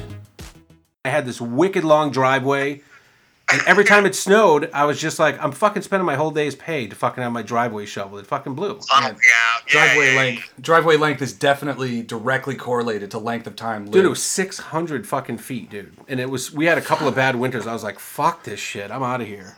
Let's get the fuck out of here. Yeah. Where where in Jersey are you guys? Well, I was originally from up north, but now we're uh, now I'm down south. We're probably like uh, 40 minutes from Atlantic City. Yeah. Ah, okay. That is dirty Jersey there, huh? It's the dirtiest, bro. It's the dirtiest. We're like linebacker. we're like Jersey Shore, close to Jersey Shore. Like Yeah. 20 minutes from Long Beach Island. That's between the pigeons and the and the shore. Really. Yeah. yeah, we're scumbags. Yeah, that's it. Hey man, that's a beautiful place up there, and uh, in in a different way, in a good way, in a, in a good way. A lot of mullets. I've never seen more mullets until I moved down South Jersey here. Like, there's Really? a lot of mullets. A lot of beaver tails. That's crazy. I never knew that. That that is something you wouldn't expect to see in Jersey. Yeah, no, everyone down like you get a whole. There's a whole bunch of people down here that like think they're like Southern. They all wear camo. They all have like Yeah. monster truck tires on their Call them pickup. Like, yeah, It is. They I mean, it's it's South Jersey, yeah, South, bro. South something. A lot of fucked up teeth. A lot of fucked up teeth. Damn, you got to make sure to fix your mouth. That's rule number one. I mean, I'm uh yeah I'm I was I, I was so young when I when we moved to Florida that uh it was you know it wasn't a choice. It was just my family moved here, so That's how it was with me down here. Yeah, yup. I was younger, and then yeah, they they moved, so I moved. that's right. You don't got a choice. You can't just hang around when you're nine. I was about 21, 20. But yeah, I got kicked out of an apartment, so I had to go back. Had to go back home. Had to go back home. Why? What'd you do to get kicked out of an apartment? It was actually a real shitty deal because, like, I moved in with my roommate, but uh, I guess his dad, the, the apartment was still under his name, and then something happened. I don't know if it was a lot of parties, too many parties, or something. That's usually that's usually a check in the box. So Slambo and I, we grew up around here, and we went to high school together, and we were part of like the the nerdy clique, which where we are in Jersey just means we weren't redneck enough. Uh, pretty much. So you're, you're, you're, you're a nerd? we were just like outcasts because we weren't that. wearing like camo and like you know Because they knew how to read. We didn't have yeah Their parents have pickup Toyotas. trucks. Yeah, exactly. bands. You're, you're not, yeah. Wow. I'd rather be a, a, a nerd. Although Slambo is wearing a camouflage hat Wait, right Slambo, now. Oh, like, like this is not uh, mossy oak though. so- Oh, okay. Mossy Oak. Mossy Oak. Is that a Mossy Oak hat? No, it's This is my tuxedo, bro. It's Mossy Oak. I'm wearing it to the prom. Fuck off. goddamn. You guys are great. Thanks. You guys are fucking great too, man. Yeah, this is. I'm. I was. Uh, I, it's always. There's so many podcasts. There's so many things going on. That's hard. We wanted to do some kind of uh, connection like this. It's just fun that you were. You reached out first, and uh, I'm very happy you guys did. Well, that's why I, I'll play him in a minute. But uh, once I, because you were, um, besides on Instagram, most of the people I already follow or follow me, I already follow from Twitter. We already knew each other. But you guys were a new show, and you guys post those commercials, and that's why I was like, are, are they your production? Because they're so good. They're so good. Oh, it's fucking you. awesome, man. Thank you. Isaiah is the uh, the technical end. I come and do the recording. I try and bring something to the writing and whatnot. That's what I And was gonna ask. Like, this how long dude's does putting it all come out. up? Sorry. How long does it take to come up with one? Do you guys like meet just to do these, or does one of you write them and the other records them, or how, how does it work? It's both. It's all, all those things. Yeah, it used to be one. Uh, we would kind of flip flop back back and forth with who was writing them, and it slowly we slowly just put started putting more and more effort and time. They used to be like these just long two minute reads, almost like a you know a more normal podcast commercial. And uh, but then we just it just wasn't. We wanted to keep trying to make it better and funnier until it slowly morphed into what it is now. Yeah, we, They're we used to start out just like, hey, you got to bring an idea this week, and that went shitty because like we'd be staring at something and go, hey, water bottle, that's what it's gonna be, and we do these fucking long ass shitbag commercials, Trash bags. and then it kind Bag of evolved. Now we like we meet sometimes, we're like into it, and I, we in the beginning, we you know you've listened to a bunch of podcasts, you know that the podcast advertisement is a little bit more long form than like a TV commercial, yes. right? And, and I like those, and we had some fun with that. But I think we've kind of moved more into like the well, Instagram basically has the minute limit, and we like the idea of putting them out on Instagram, and he does those kick-ass uh, slideshows with it. So now we're kind of trying to stick to a minute, and it's kind of bringing us more into like TV commercial and like the Micro Machines guy, you know? yes, yes. I'm gonna play uh, right now. Oh, Slim. Be- before you do though, uh, Rob said he, he found you guys. You found them on Instagram. Yeah. So you are you guys are our first Instagram guest because everyone else has been Twitter guests. Nice. Check that out. We popped the Insta cherry. That's awesome. How's it feel, Slambo, to have your cherry popped? It's, I mean, it's, it's, it's exhilarating. It's exhilarating. It sounds exhilarating. Like you just bit into a peppermint patty. It sounds like. I'm gonna play right now, It's though, almost that guys. good. I'm gonna play Smuggle Buddy. That was one of my favorites. All right. Nice. Smuggle Do you want me to mute the mics or? Uh, no. Ah, all right. It's up to you. You roll with this. Um, You're, All right, we're just gonna keep the mics you're on. the electrical This guy. episode of Road Soda is brought to you by Smuggle Buddy, the number one smuggling app. Download Smuggle Buddy and easily smuggle everything drugs, people, and drugs in people. With Smuggle Buddy, tracking down paraphernalia has never been easier. Know what's on the ground, in the air, and in the toilets at all times. Expense tracking, airfare, supplies like baggies and laxatives, all at your fingertips. I'm a mule, and I read that every day from a rupturing drug-filled condom in my stomach. The last thing I need is a missed payment from my coyote. For mules, Smuggle Buddy is a game changer. Mules can pair with dealers and coyotes, track frequent flyer miles, and with the seamless payment feature, you will have your money before the last baggie hits the toilet water. Thanks, Smuggle Buddy. Smuggle your one-stop shop for smuggling solutions. So good. That was amazing. Thank you. Uh, who voiced that? Uh, that was me. Yeah, Isaiah's the voice guy. I do one voice. It's this this hunky stud guy that comes across the mic, and that's about it. Isaiah's the voice guy. Trying to branch out. Nice.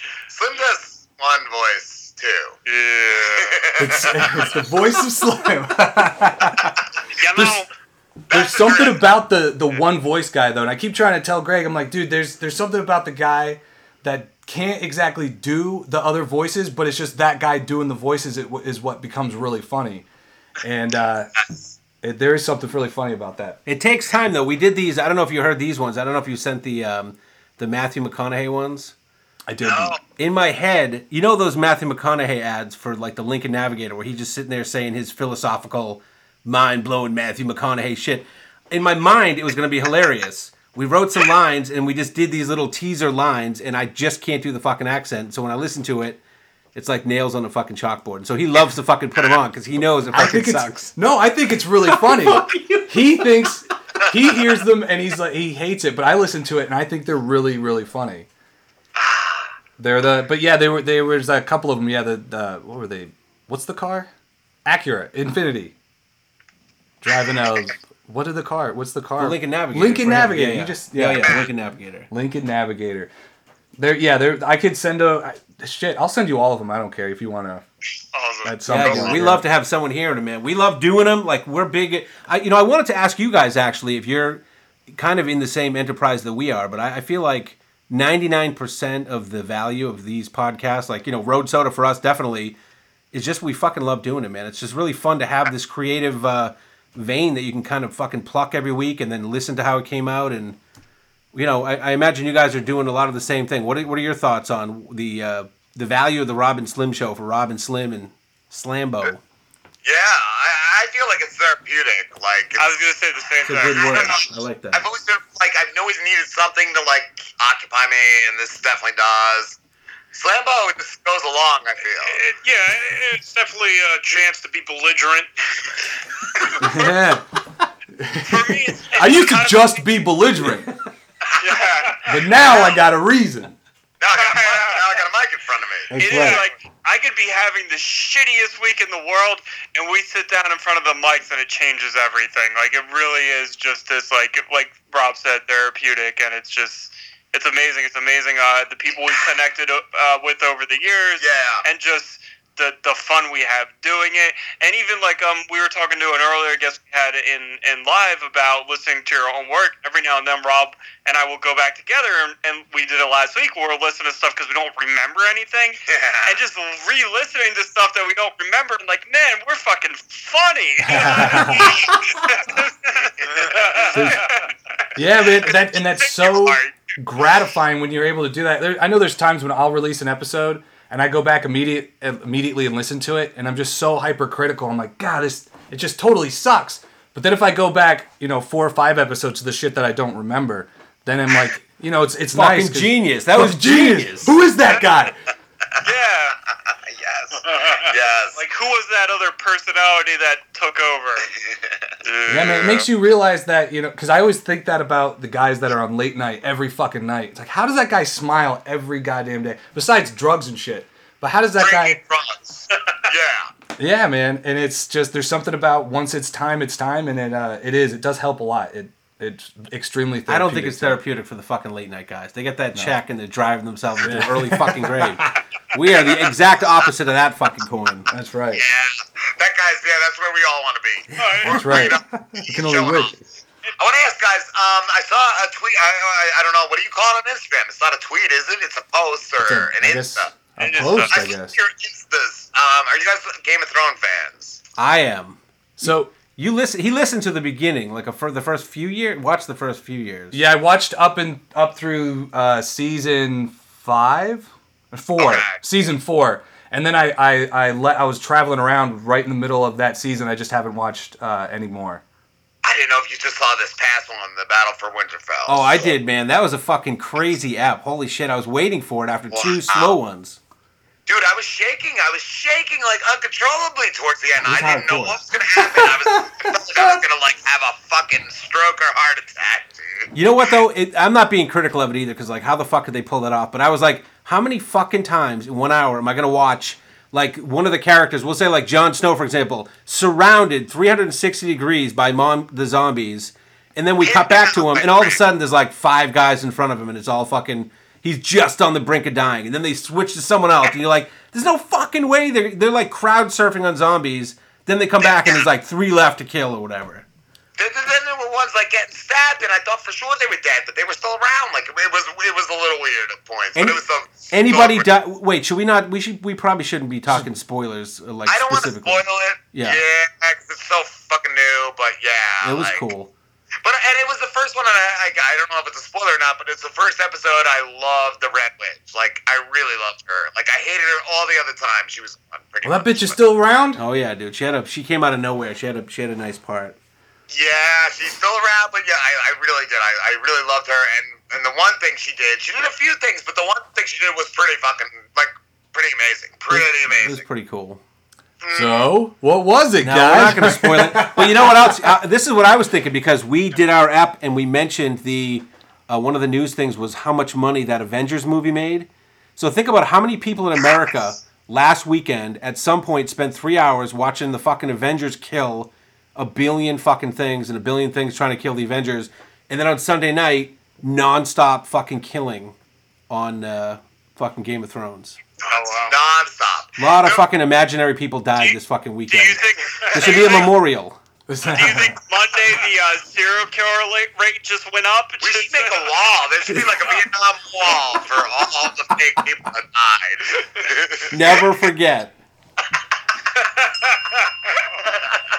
So before before we were getting, it's getting late, but before we wrap it up, you brought up Avengers Endgame. So, and I was thinking this during your commercial because we're listening to your commercial, and I didn't mute the mics, which I usually do, but I didn't. I was like, let's just leave the, the mics unmuted, and I hear Slambo laughing, and it it brought me back to the moment. So Slambo and I saw Avengers Endgame together, sitting right next to each other in an AMC theater, reclining seats and everything.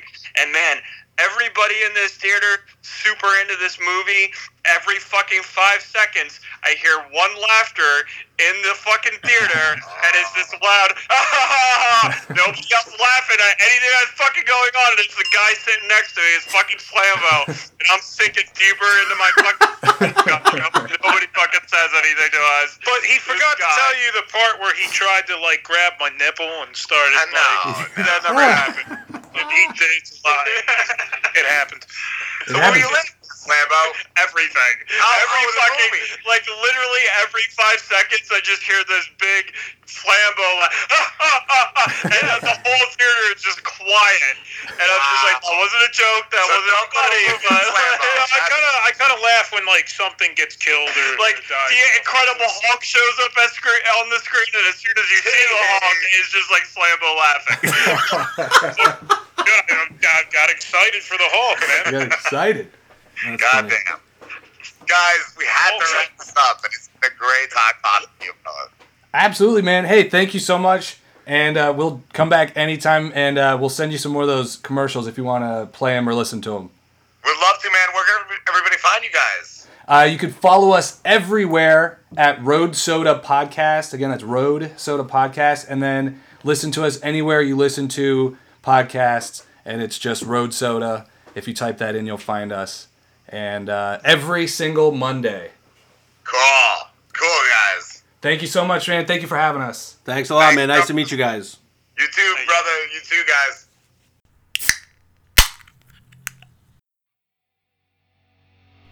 Monster Burger! Come in today and try the all new Monstrosity Burger. Two all white meat chicken breasts, ham spirals, Alaskan cod filet, three all beef burger patties, and a pork chop. With white cheddar, white American, and feta, all on a Kaiser roll. The only full family meal for one on a bun. Now try it with bacon. Get a monstrosity burger, a fry sack, and a large drum of Gullet Blaster, all for only $5.99 at Monster Burger. Yeah, so that was just the Rob and Slim. Uh, we just called into their show. Apparently, it's a live show. I mean, that was that was a lot of fun. Yeah. we literally just hit stop on it. I missed. I'm really upset that I missed the first couple minutes. Like I thought we would have.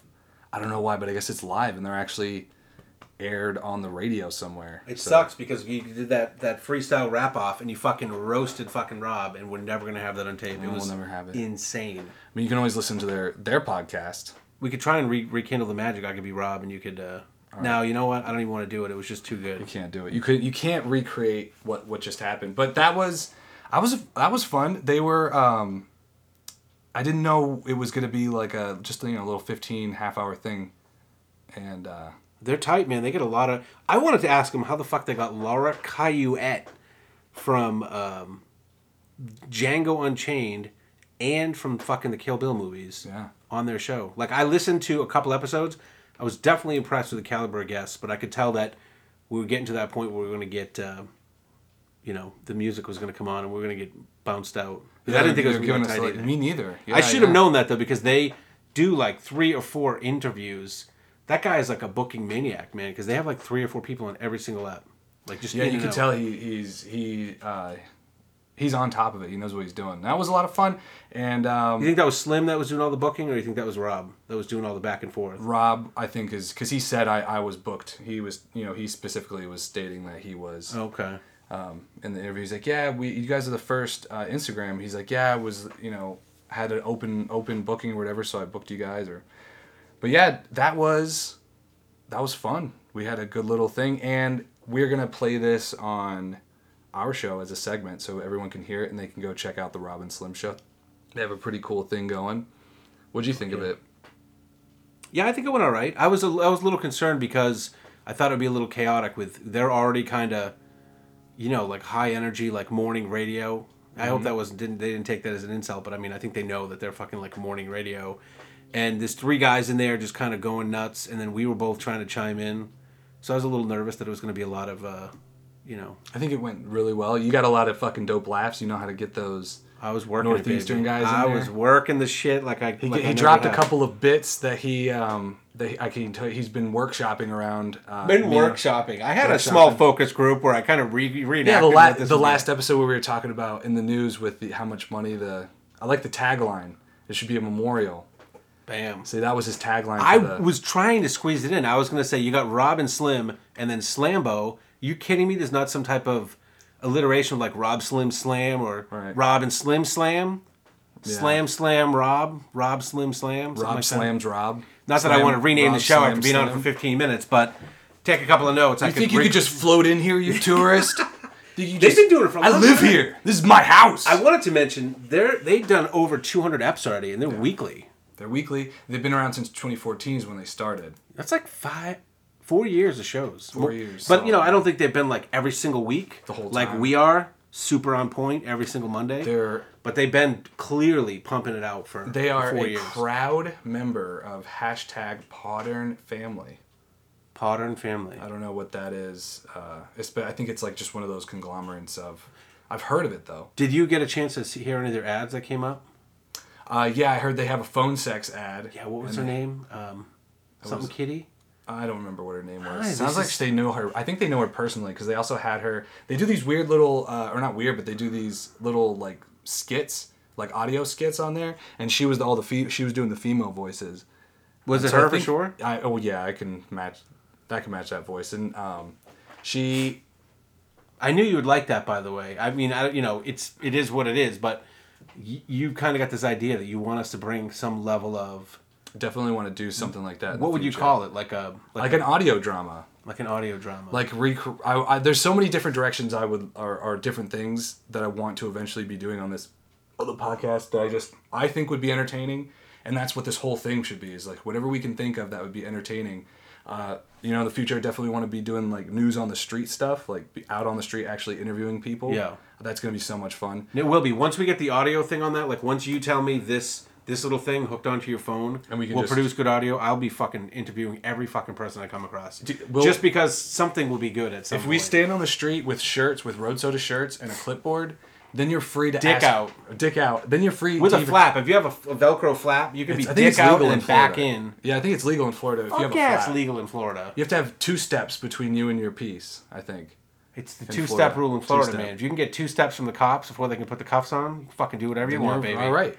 Yeah, and we. But they. See, now I got the morning radio vibe going. I, I want to keep it going. I'm gonna call them back and fucking do. Let's call again. back. We're not finished. Plus, I'm drinking coffee at nine o'clock, so I'm probably not gonna go to bed till fucking Saturday. It's getting zooted. And also the audio drama thing, which is uh, just just having like any kind of like scene, you know, like build a scene, we'll talk about it, and then do some kind of acting reenactment. I would think that would bring a lot of. But they are doing that, and uh, I think one was um, rape in like outer. Uh, what was it? Raped in space. Raped in space or something like that. Lost in rapes. Lost in rapes, something like that. There But- might have been multiple titles, and it might have been like a. And there he's was- done a lot of them though. Like, dude, he's making David Potter. If you're listening, you better wake it back up and get going because this dude is going for the Speef Narco crown, dude. Yeah. He's got tomes of this stuff going. Yeah, if you if there is We definitely totally should have told uh, him about Speef Narcle. I, what was I the, thought what was it. the pirate movie though? Uh, Speef- Jazz the Glass. Jazz the Glass. Good fucking pull, dude. We should have told him about Jazz the Glass. I bet you Rob would I have watched couldn't that pull Todd tonight. Berenger if somebody had a fucking gun to my head, but I'm like, Jazz the Glass. You ever seen that shit? That's so funny, Todd Berenger. I had a, I had a, I saw, I was at the gym the other day and I saw a guy with a shirt that said, um, it was like, uh, save, save the Stoke. It was something like that. Whatever it was, it was like save the Stoke or find the Stoke. Whatever. It was something like that. And you were like, holy shit. And I took a double glance. I was like, no way. And I, and uh, I didn't talk to him or anything because you don't, you don't talk to people at the gym. At least I don't. Well, the last thing you want to come run afoul of is a David Potter fan. That's fucking.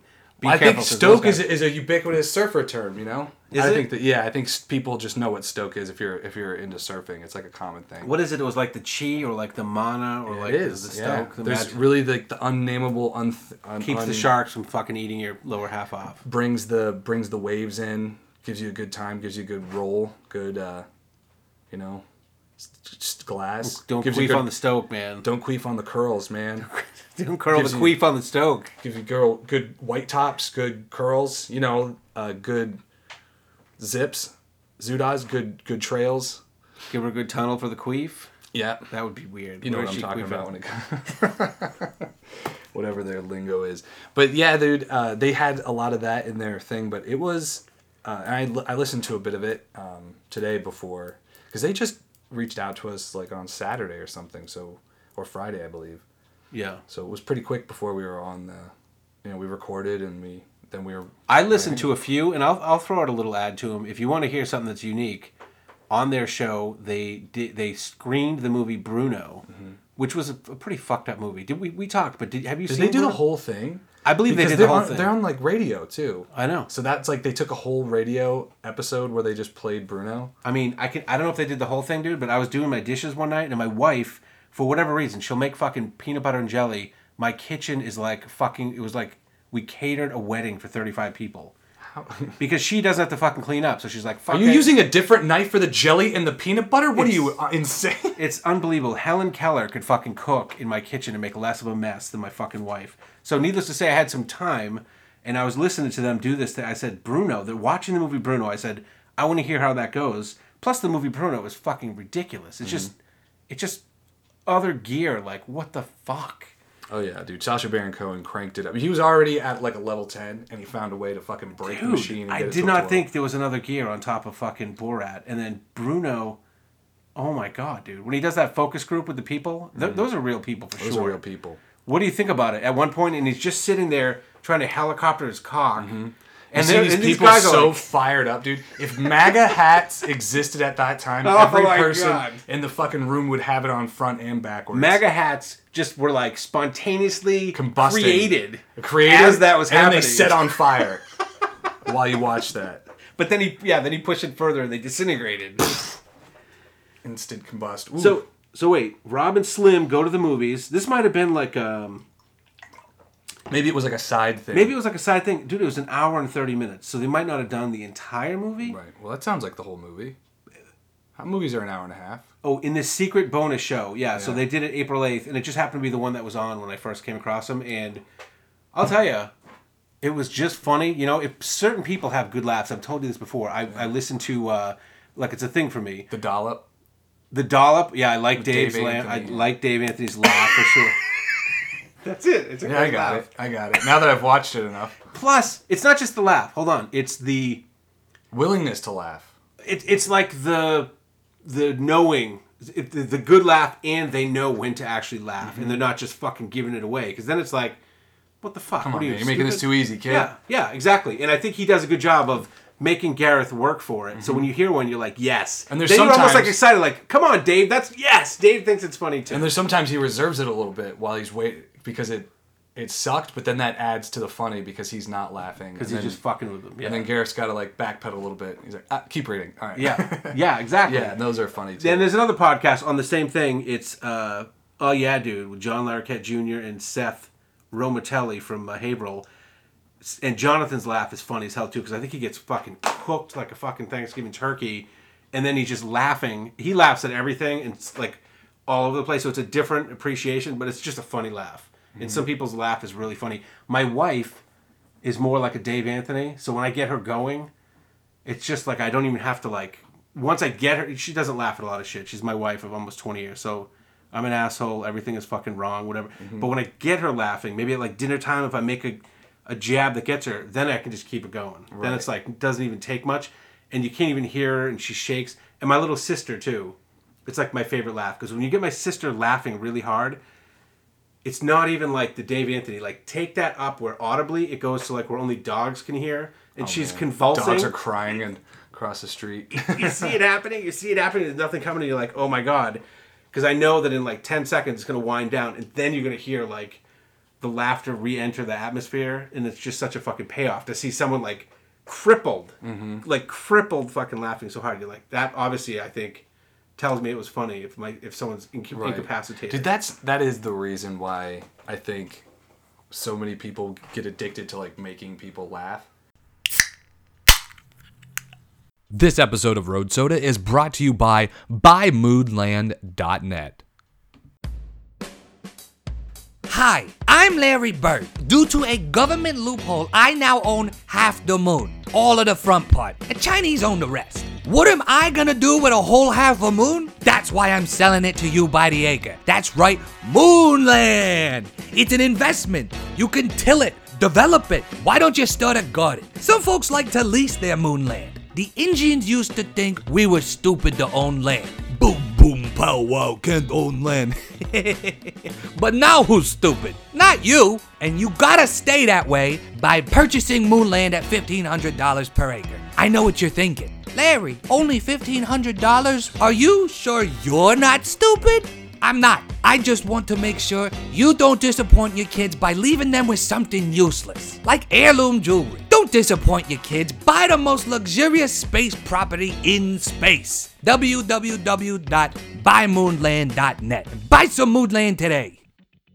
It's because when you get that, when you start getting that from people, and you start getting them like, and you, you know how to crack them open, and you start getting them on a roll. It's like that's how you know people are going to be a good stand-up. Is if it's just a, a moth, damn it, and that's how you know people are going to be good stand-ups. If you can do that with one person, then you have to uh, like the trick is to envision the audience as one person, one unified personality, Mhm. and then it's like cracking that one person. you Which know? seems like it's just like a step, one more step or something. But it's, to me, I found doing it for that short time I did it, totally different thing. It's like It is, it's like painting a boat or like watching fucking movies about nautical shit. It's that far for me. I like to take one person at a time Mm-hmm. in a cook out, cookout, understand them a little bit, kind of crack it, kind of just feel it around. I look at it like you know, like an insurance adjuster when they're doing damage, they take the clipboard, Right. They got the map of the car, and I'm like, all right, does he like? Oh, he doesn't like the gay stuff. All right, and I can tell by his look, probably not that. What about this? And you got to be doing Let that. check that's exactly what you do for a whole audience. And I think if you, But it's hard to do It for a is whole hard. audience. That's the. Oh, of course, it's so much easier. It's maybe to- it's like going in and like buying a whole business or whatever versus like just doing one job in it. Right. And I just have so I, it's so much more gratifying for me when I can lock in on one person and get that role going and just fucking crack one person up. It obviously there's much more visceral thing when you say something and ten people fucking laugh. That's that's like right at the base of your balls, like fucking yes. There's Mhm. like right. There's like a that's your stoke is getting fucking. Oh, the stoke is- yeah. yeah You your eternal stoked. stoke. But it's for me it's so much work to figure out how much like i, I just you know I'm, i never really graduated past the fucking two minutes of uh, open mic shit but uh, I, I think i get the point of it and it's a lot of slog Mhm. and i'm sure it's super fucking gratifying because there's only one way you can go up in front of i don't know 500 people 1200 people and get them to all fucking laugh before you even say anything or whether you hit or not they're just like it's been 10 seconds it's been oh, look at the face is he doing like a le- you know the jim gaffigan thing that he does you, you're a jim gaffigan guy I know most of his stuff. Yeah. he does the thing and how many bacon references people Right. are fucking falling out of their chairs it's like That's the yeah. They call that in the biz a roll. it's you a, got him on a roll. exactly exactly so It's he doesn't even have to, yeah, he just has to have thing. like 10 pops in like Mhm. a half an hour and just a bunch of those little things they're funny too i'm a jim gaffigan guy i'm certainly not right It's a great writer, man. but man th- there's so much time and effort that goes into just throwing Of shit at the yeah. wall to get that and it's yeah, and it is it's like you had to be able to because you know any. I think it was uh, what's his name who, used to do the Daily Show. Jon Stewart Jon said Stewart. everyone's a comedian. Ev the thing is, comedian and and humor is the only art form that every fucking person in the goddamn world dabbles in a little bit every And fucking day, and thinks totally they're qualified. the fucking best and they're qualified to do it. I mean, there Yeah. are people who are real. They're like, I'm not, you know, super funny. My name is Jon Stewart, and I'm a licensed practicing comedian. Right. Exactly. They but these because you know everyone is is got that guy. You know, you're standing in a group, and there's some people are really fucking great at it, and there's a lot of people that are just trying constantly. It's just like they they kill the horse and then they fucking stomp on it, and um, it's you know just because it's right there, you see it float in I front think of your there's face. another profession You that's see like the- that. Jerk off instructor. Everybody thinks they can do it, and they're pros. But there's only a small percentage. Everyone is instructing like a- instructors who are actually really good. Only since we did Summer XXX that interview Mm-hmm. did, I realize. Not that I watch pornographic sites, but I sometimes read exposés on you know shutting them down. Just trying to learn. Just trying to learn, understand the other side, Educational the dark underbelly of America. Right. And I saw JOI on a lot of these uh, transcripts of uh, court hearings, Mm-hmm. and I never knew what JOI was until Summer XXX instructor explained to educated me, as of course you would expect a JOI would instruct and educate. that they're they're born to be that way. Yeah. Born instructors. Not everyone's a born instructor. Could you imagine if somebody walked up to like Some things you just gotta take by the balls and make it happen. make it happen and some Jerk people are born with it and some people aren't. Could you imagine just walking up to, to like an artist on the street, you know, someone who's you know how sometimes they'll have uh, like a sketch artist sitting out and like sketching a scene or something. Could you imagine just some Joe Blow walking up, sitting down next to that guy and like just whipping out like a, a, a little uh, composite notebook and just start drawing stick figures and they look like stick figures like it is he's literally just drawing stick figures and he shows it he's look at that shit isn't that good isn't that good Check that shit. Isn't that good stuff? Hey, everybody, check this shit out. Look So at this shit. Here's the difference, though. Here's the difference. Humor is at, at its essence Mm-hmm. one very basic and important, uh, like, part of human interaction. of course. So everybody does have to kind of have a little break the you have to you have to be able to break the realism. Yeah. And that's you know that's essentially And most of us, I think, if we are into it and enjoy it, like the clever turn of phrase and finding out someone doesn't like this, so you can joke about it, or someone likes that, so you can Mhm. whatever about it. And then there's a very small percentage of people that want to take it to the next level. Like Tony Robbins would be a stand-up comic if he was into humor, but he's not. He's into fucking lording over us and telling us how much more productive we can be. So he does that. He's very productive at telling people that they need to be more productive. no one is more productive. Have you ever noticed? Yeah, telling people that they need to be more productive. Have you ever noticed that all those guys? It's a really interesting thing. All those super like uh, Motivational- motivational speakers and everything. That's all they they they might have made a little money. They a lot of times they have made some kind of money as long as I mean they say that we have no really way to know that they made their millions investing or whatever they did. But all we know them as, as and we see them as are these guys holding these massive seminars who wrote books who are telling us how to get our lives better. And that's not like you can do that and something else. Like you're traveling, you're setting things up, you're you're marketing, you're doing interviews, you're doing all stuff. That's like all you're doing. And then you're doing these seminars where you're sitting there and you're working with people for a few days. So it's like everything they're talking about in their book, they're they're just doing about mo- they're just doing that with motivational speaking. It's like they're not doing anything else. Isn't that a weird, interesting thing? Oh, dude, there's nothing It's like more this weird loop. than Tony Robbins. He Just- does it. Did you see the documentary thing they did on him that he kind of sanctioned? On um, like he does this thing every year. He does all kinds of shit all the time, but every year he does this one big one in Miami with like five thousand people, and they pay like I don't know, we'll say like eight grand a fucking pop. Mhm. What's five thousand times eight thousand? It, it's something like that. Maybe it's five thousand. 140,000, isn't it? Five times eight, 40,000. That's that would be if five. If that would be if eight people paid five thousand. 400,000. That would be if eighty people paid a thousand. Yeah, eighty times five hundred is So four forty million? thousand. Yeah, it's like yeah, I think it's like four million dollars, and he gets these people in a conference room. Do we have calculators? Yeah. Continue talking. I Yeah. would- So these people, the gist though is there's some number very close to a thousand people that sit in this thing with him for a fucking week. 5,000 times 8,000? Yeah. Okay, continue. Yeah. It might be 40 million. Maybe a thousand people. 40 million. It might be a thousand people. it's Okay, like a whole big ass ballroom in this big hotel. Yeah, so continue. So they sign up for this thing, and it starts like Monday at like eight in the morning. It Mhm. goes all day. Tuesday, Wednesday, Thursday, Friday. By Friday, you're done. Five mil. That's how much he makes in a week, and Mm-hmm. he's like insanity.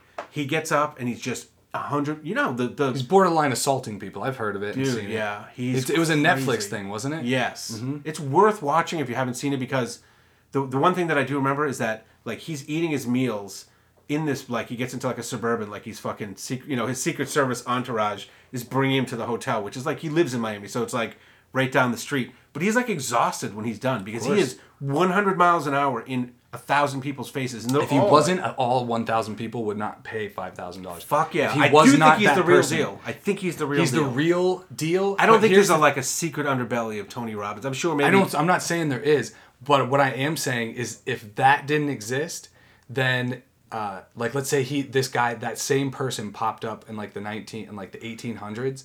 There's a good chance we'd be hearing about him on the dollop for starting some kind of crazy business that like, you know, whatever it is, or started something. I don't know. Those guys just. But because our economy is set and people can travel and hear about it, he doesn't have to do anything nefarious. He can just do his thing and make four million dollars that week. He's just a hype man. And then do a bunch of other shit. Yeah, but you know what though?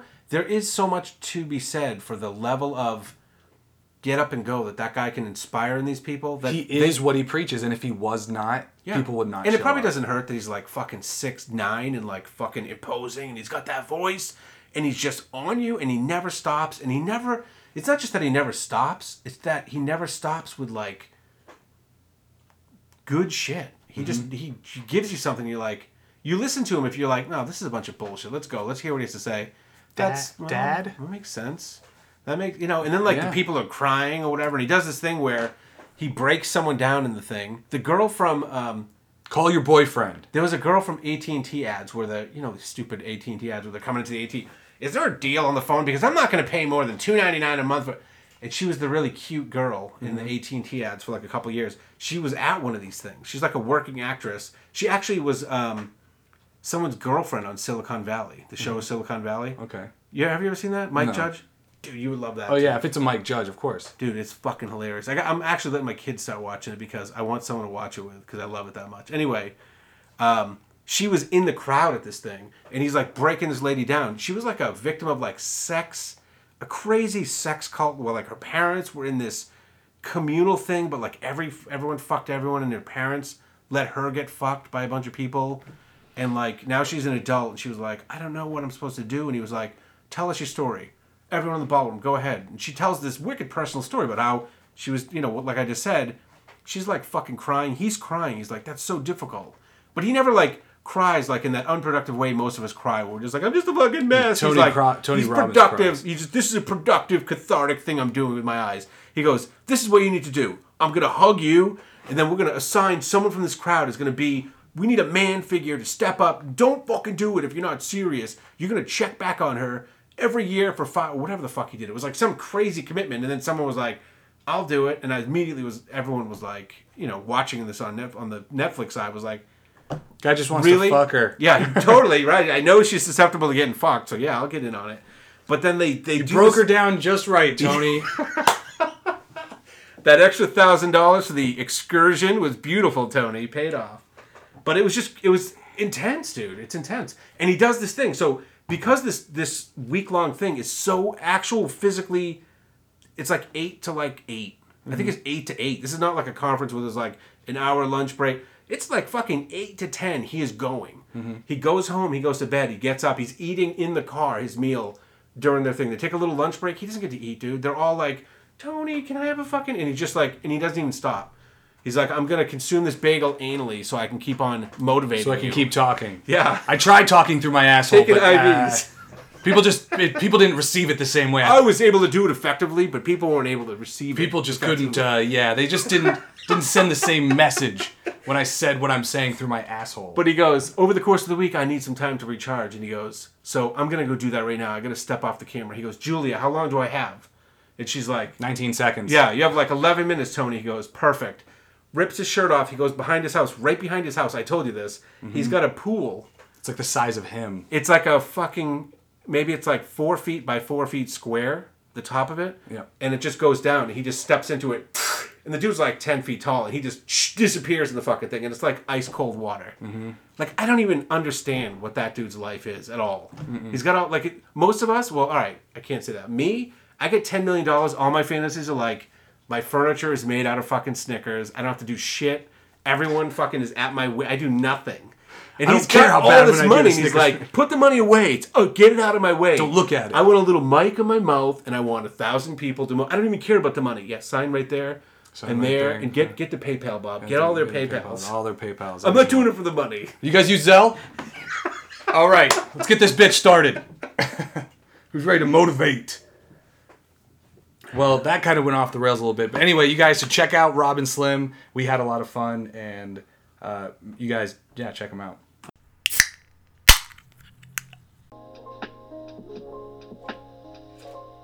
Thank you guys so much for listening to this episode. It was it's always always a pleasure, never a chore. Rob and Slim was a lot of fun, wasn't it? That was We- very fun. I like talking to those We guys. I know.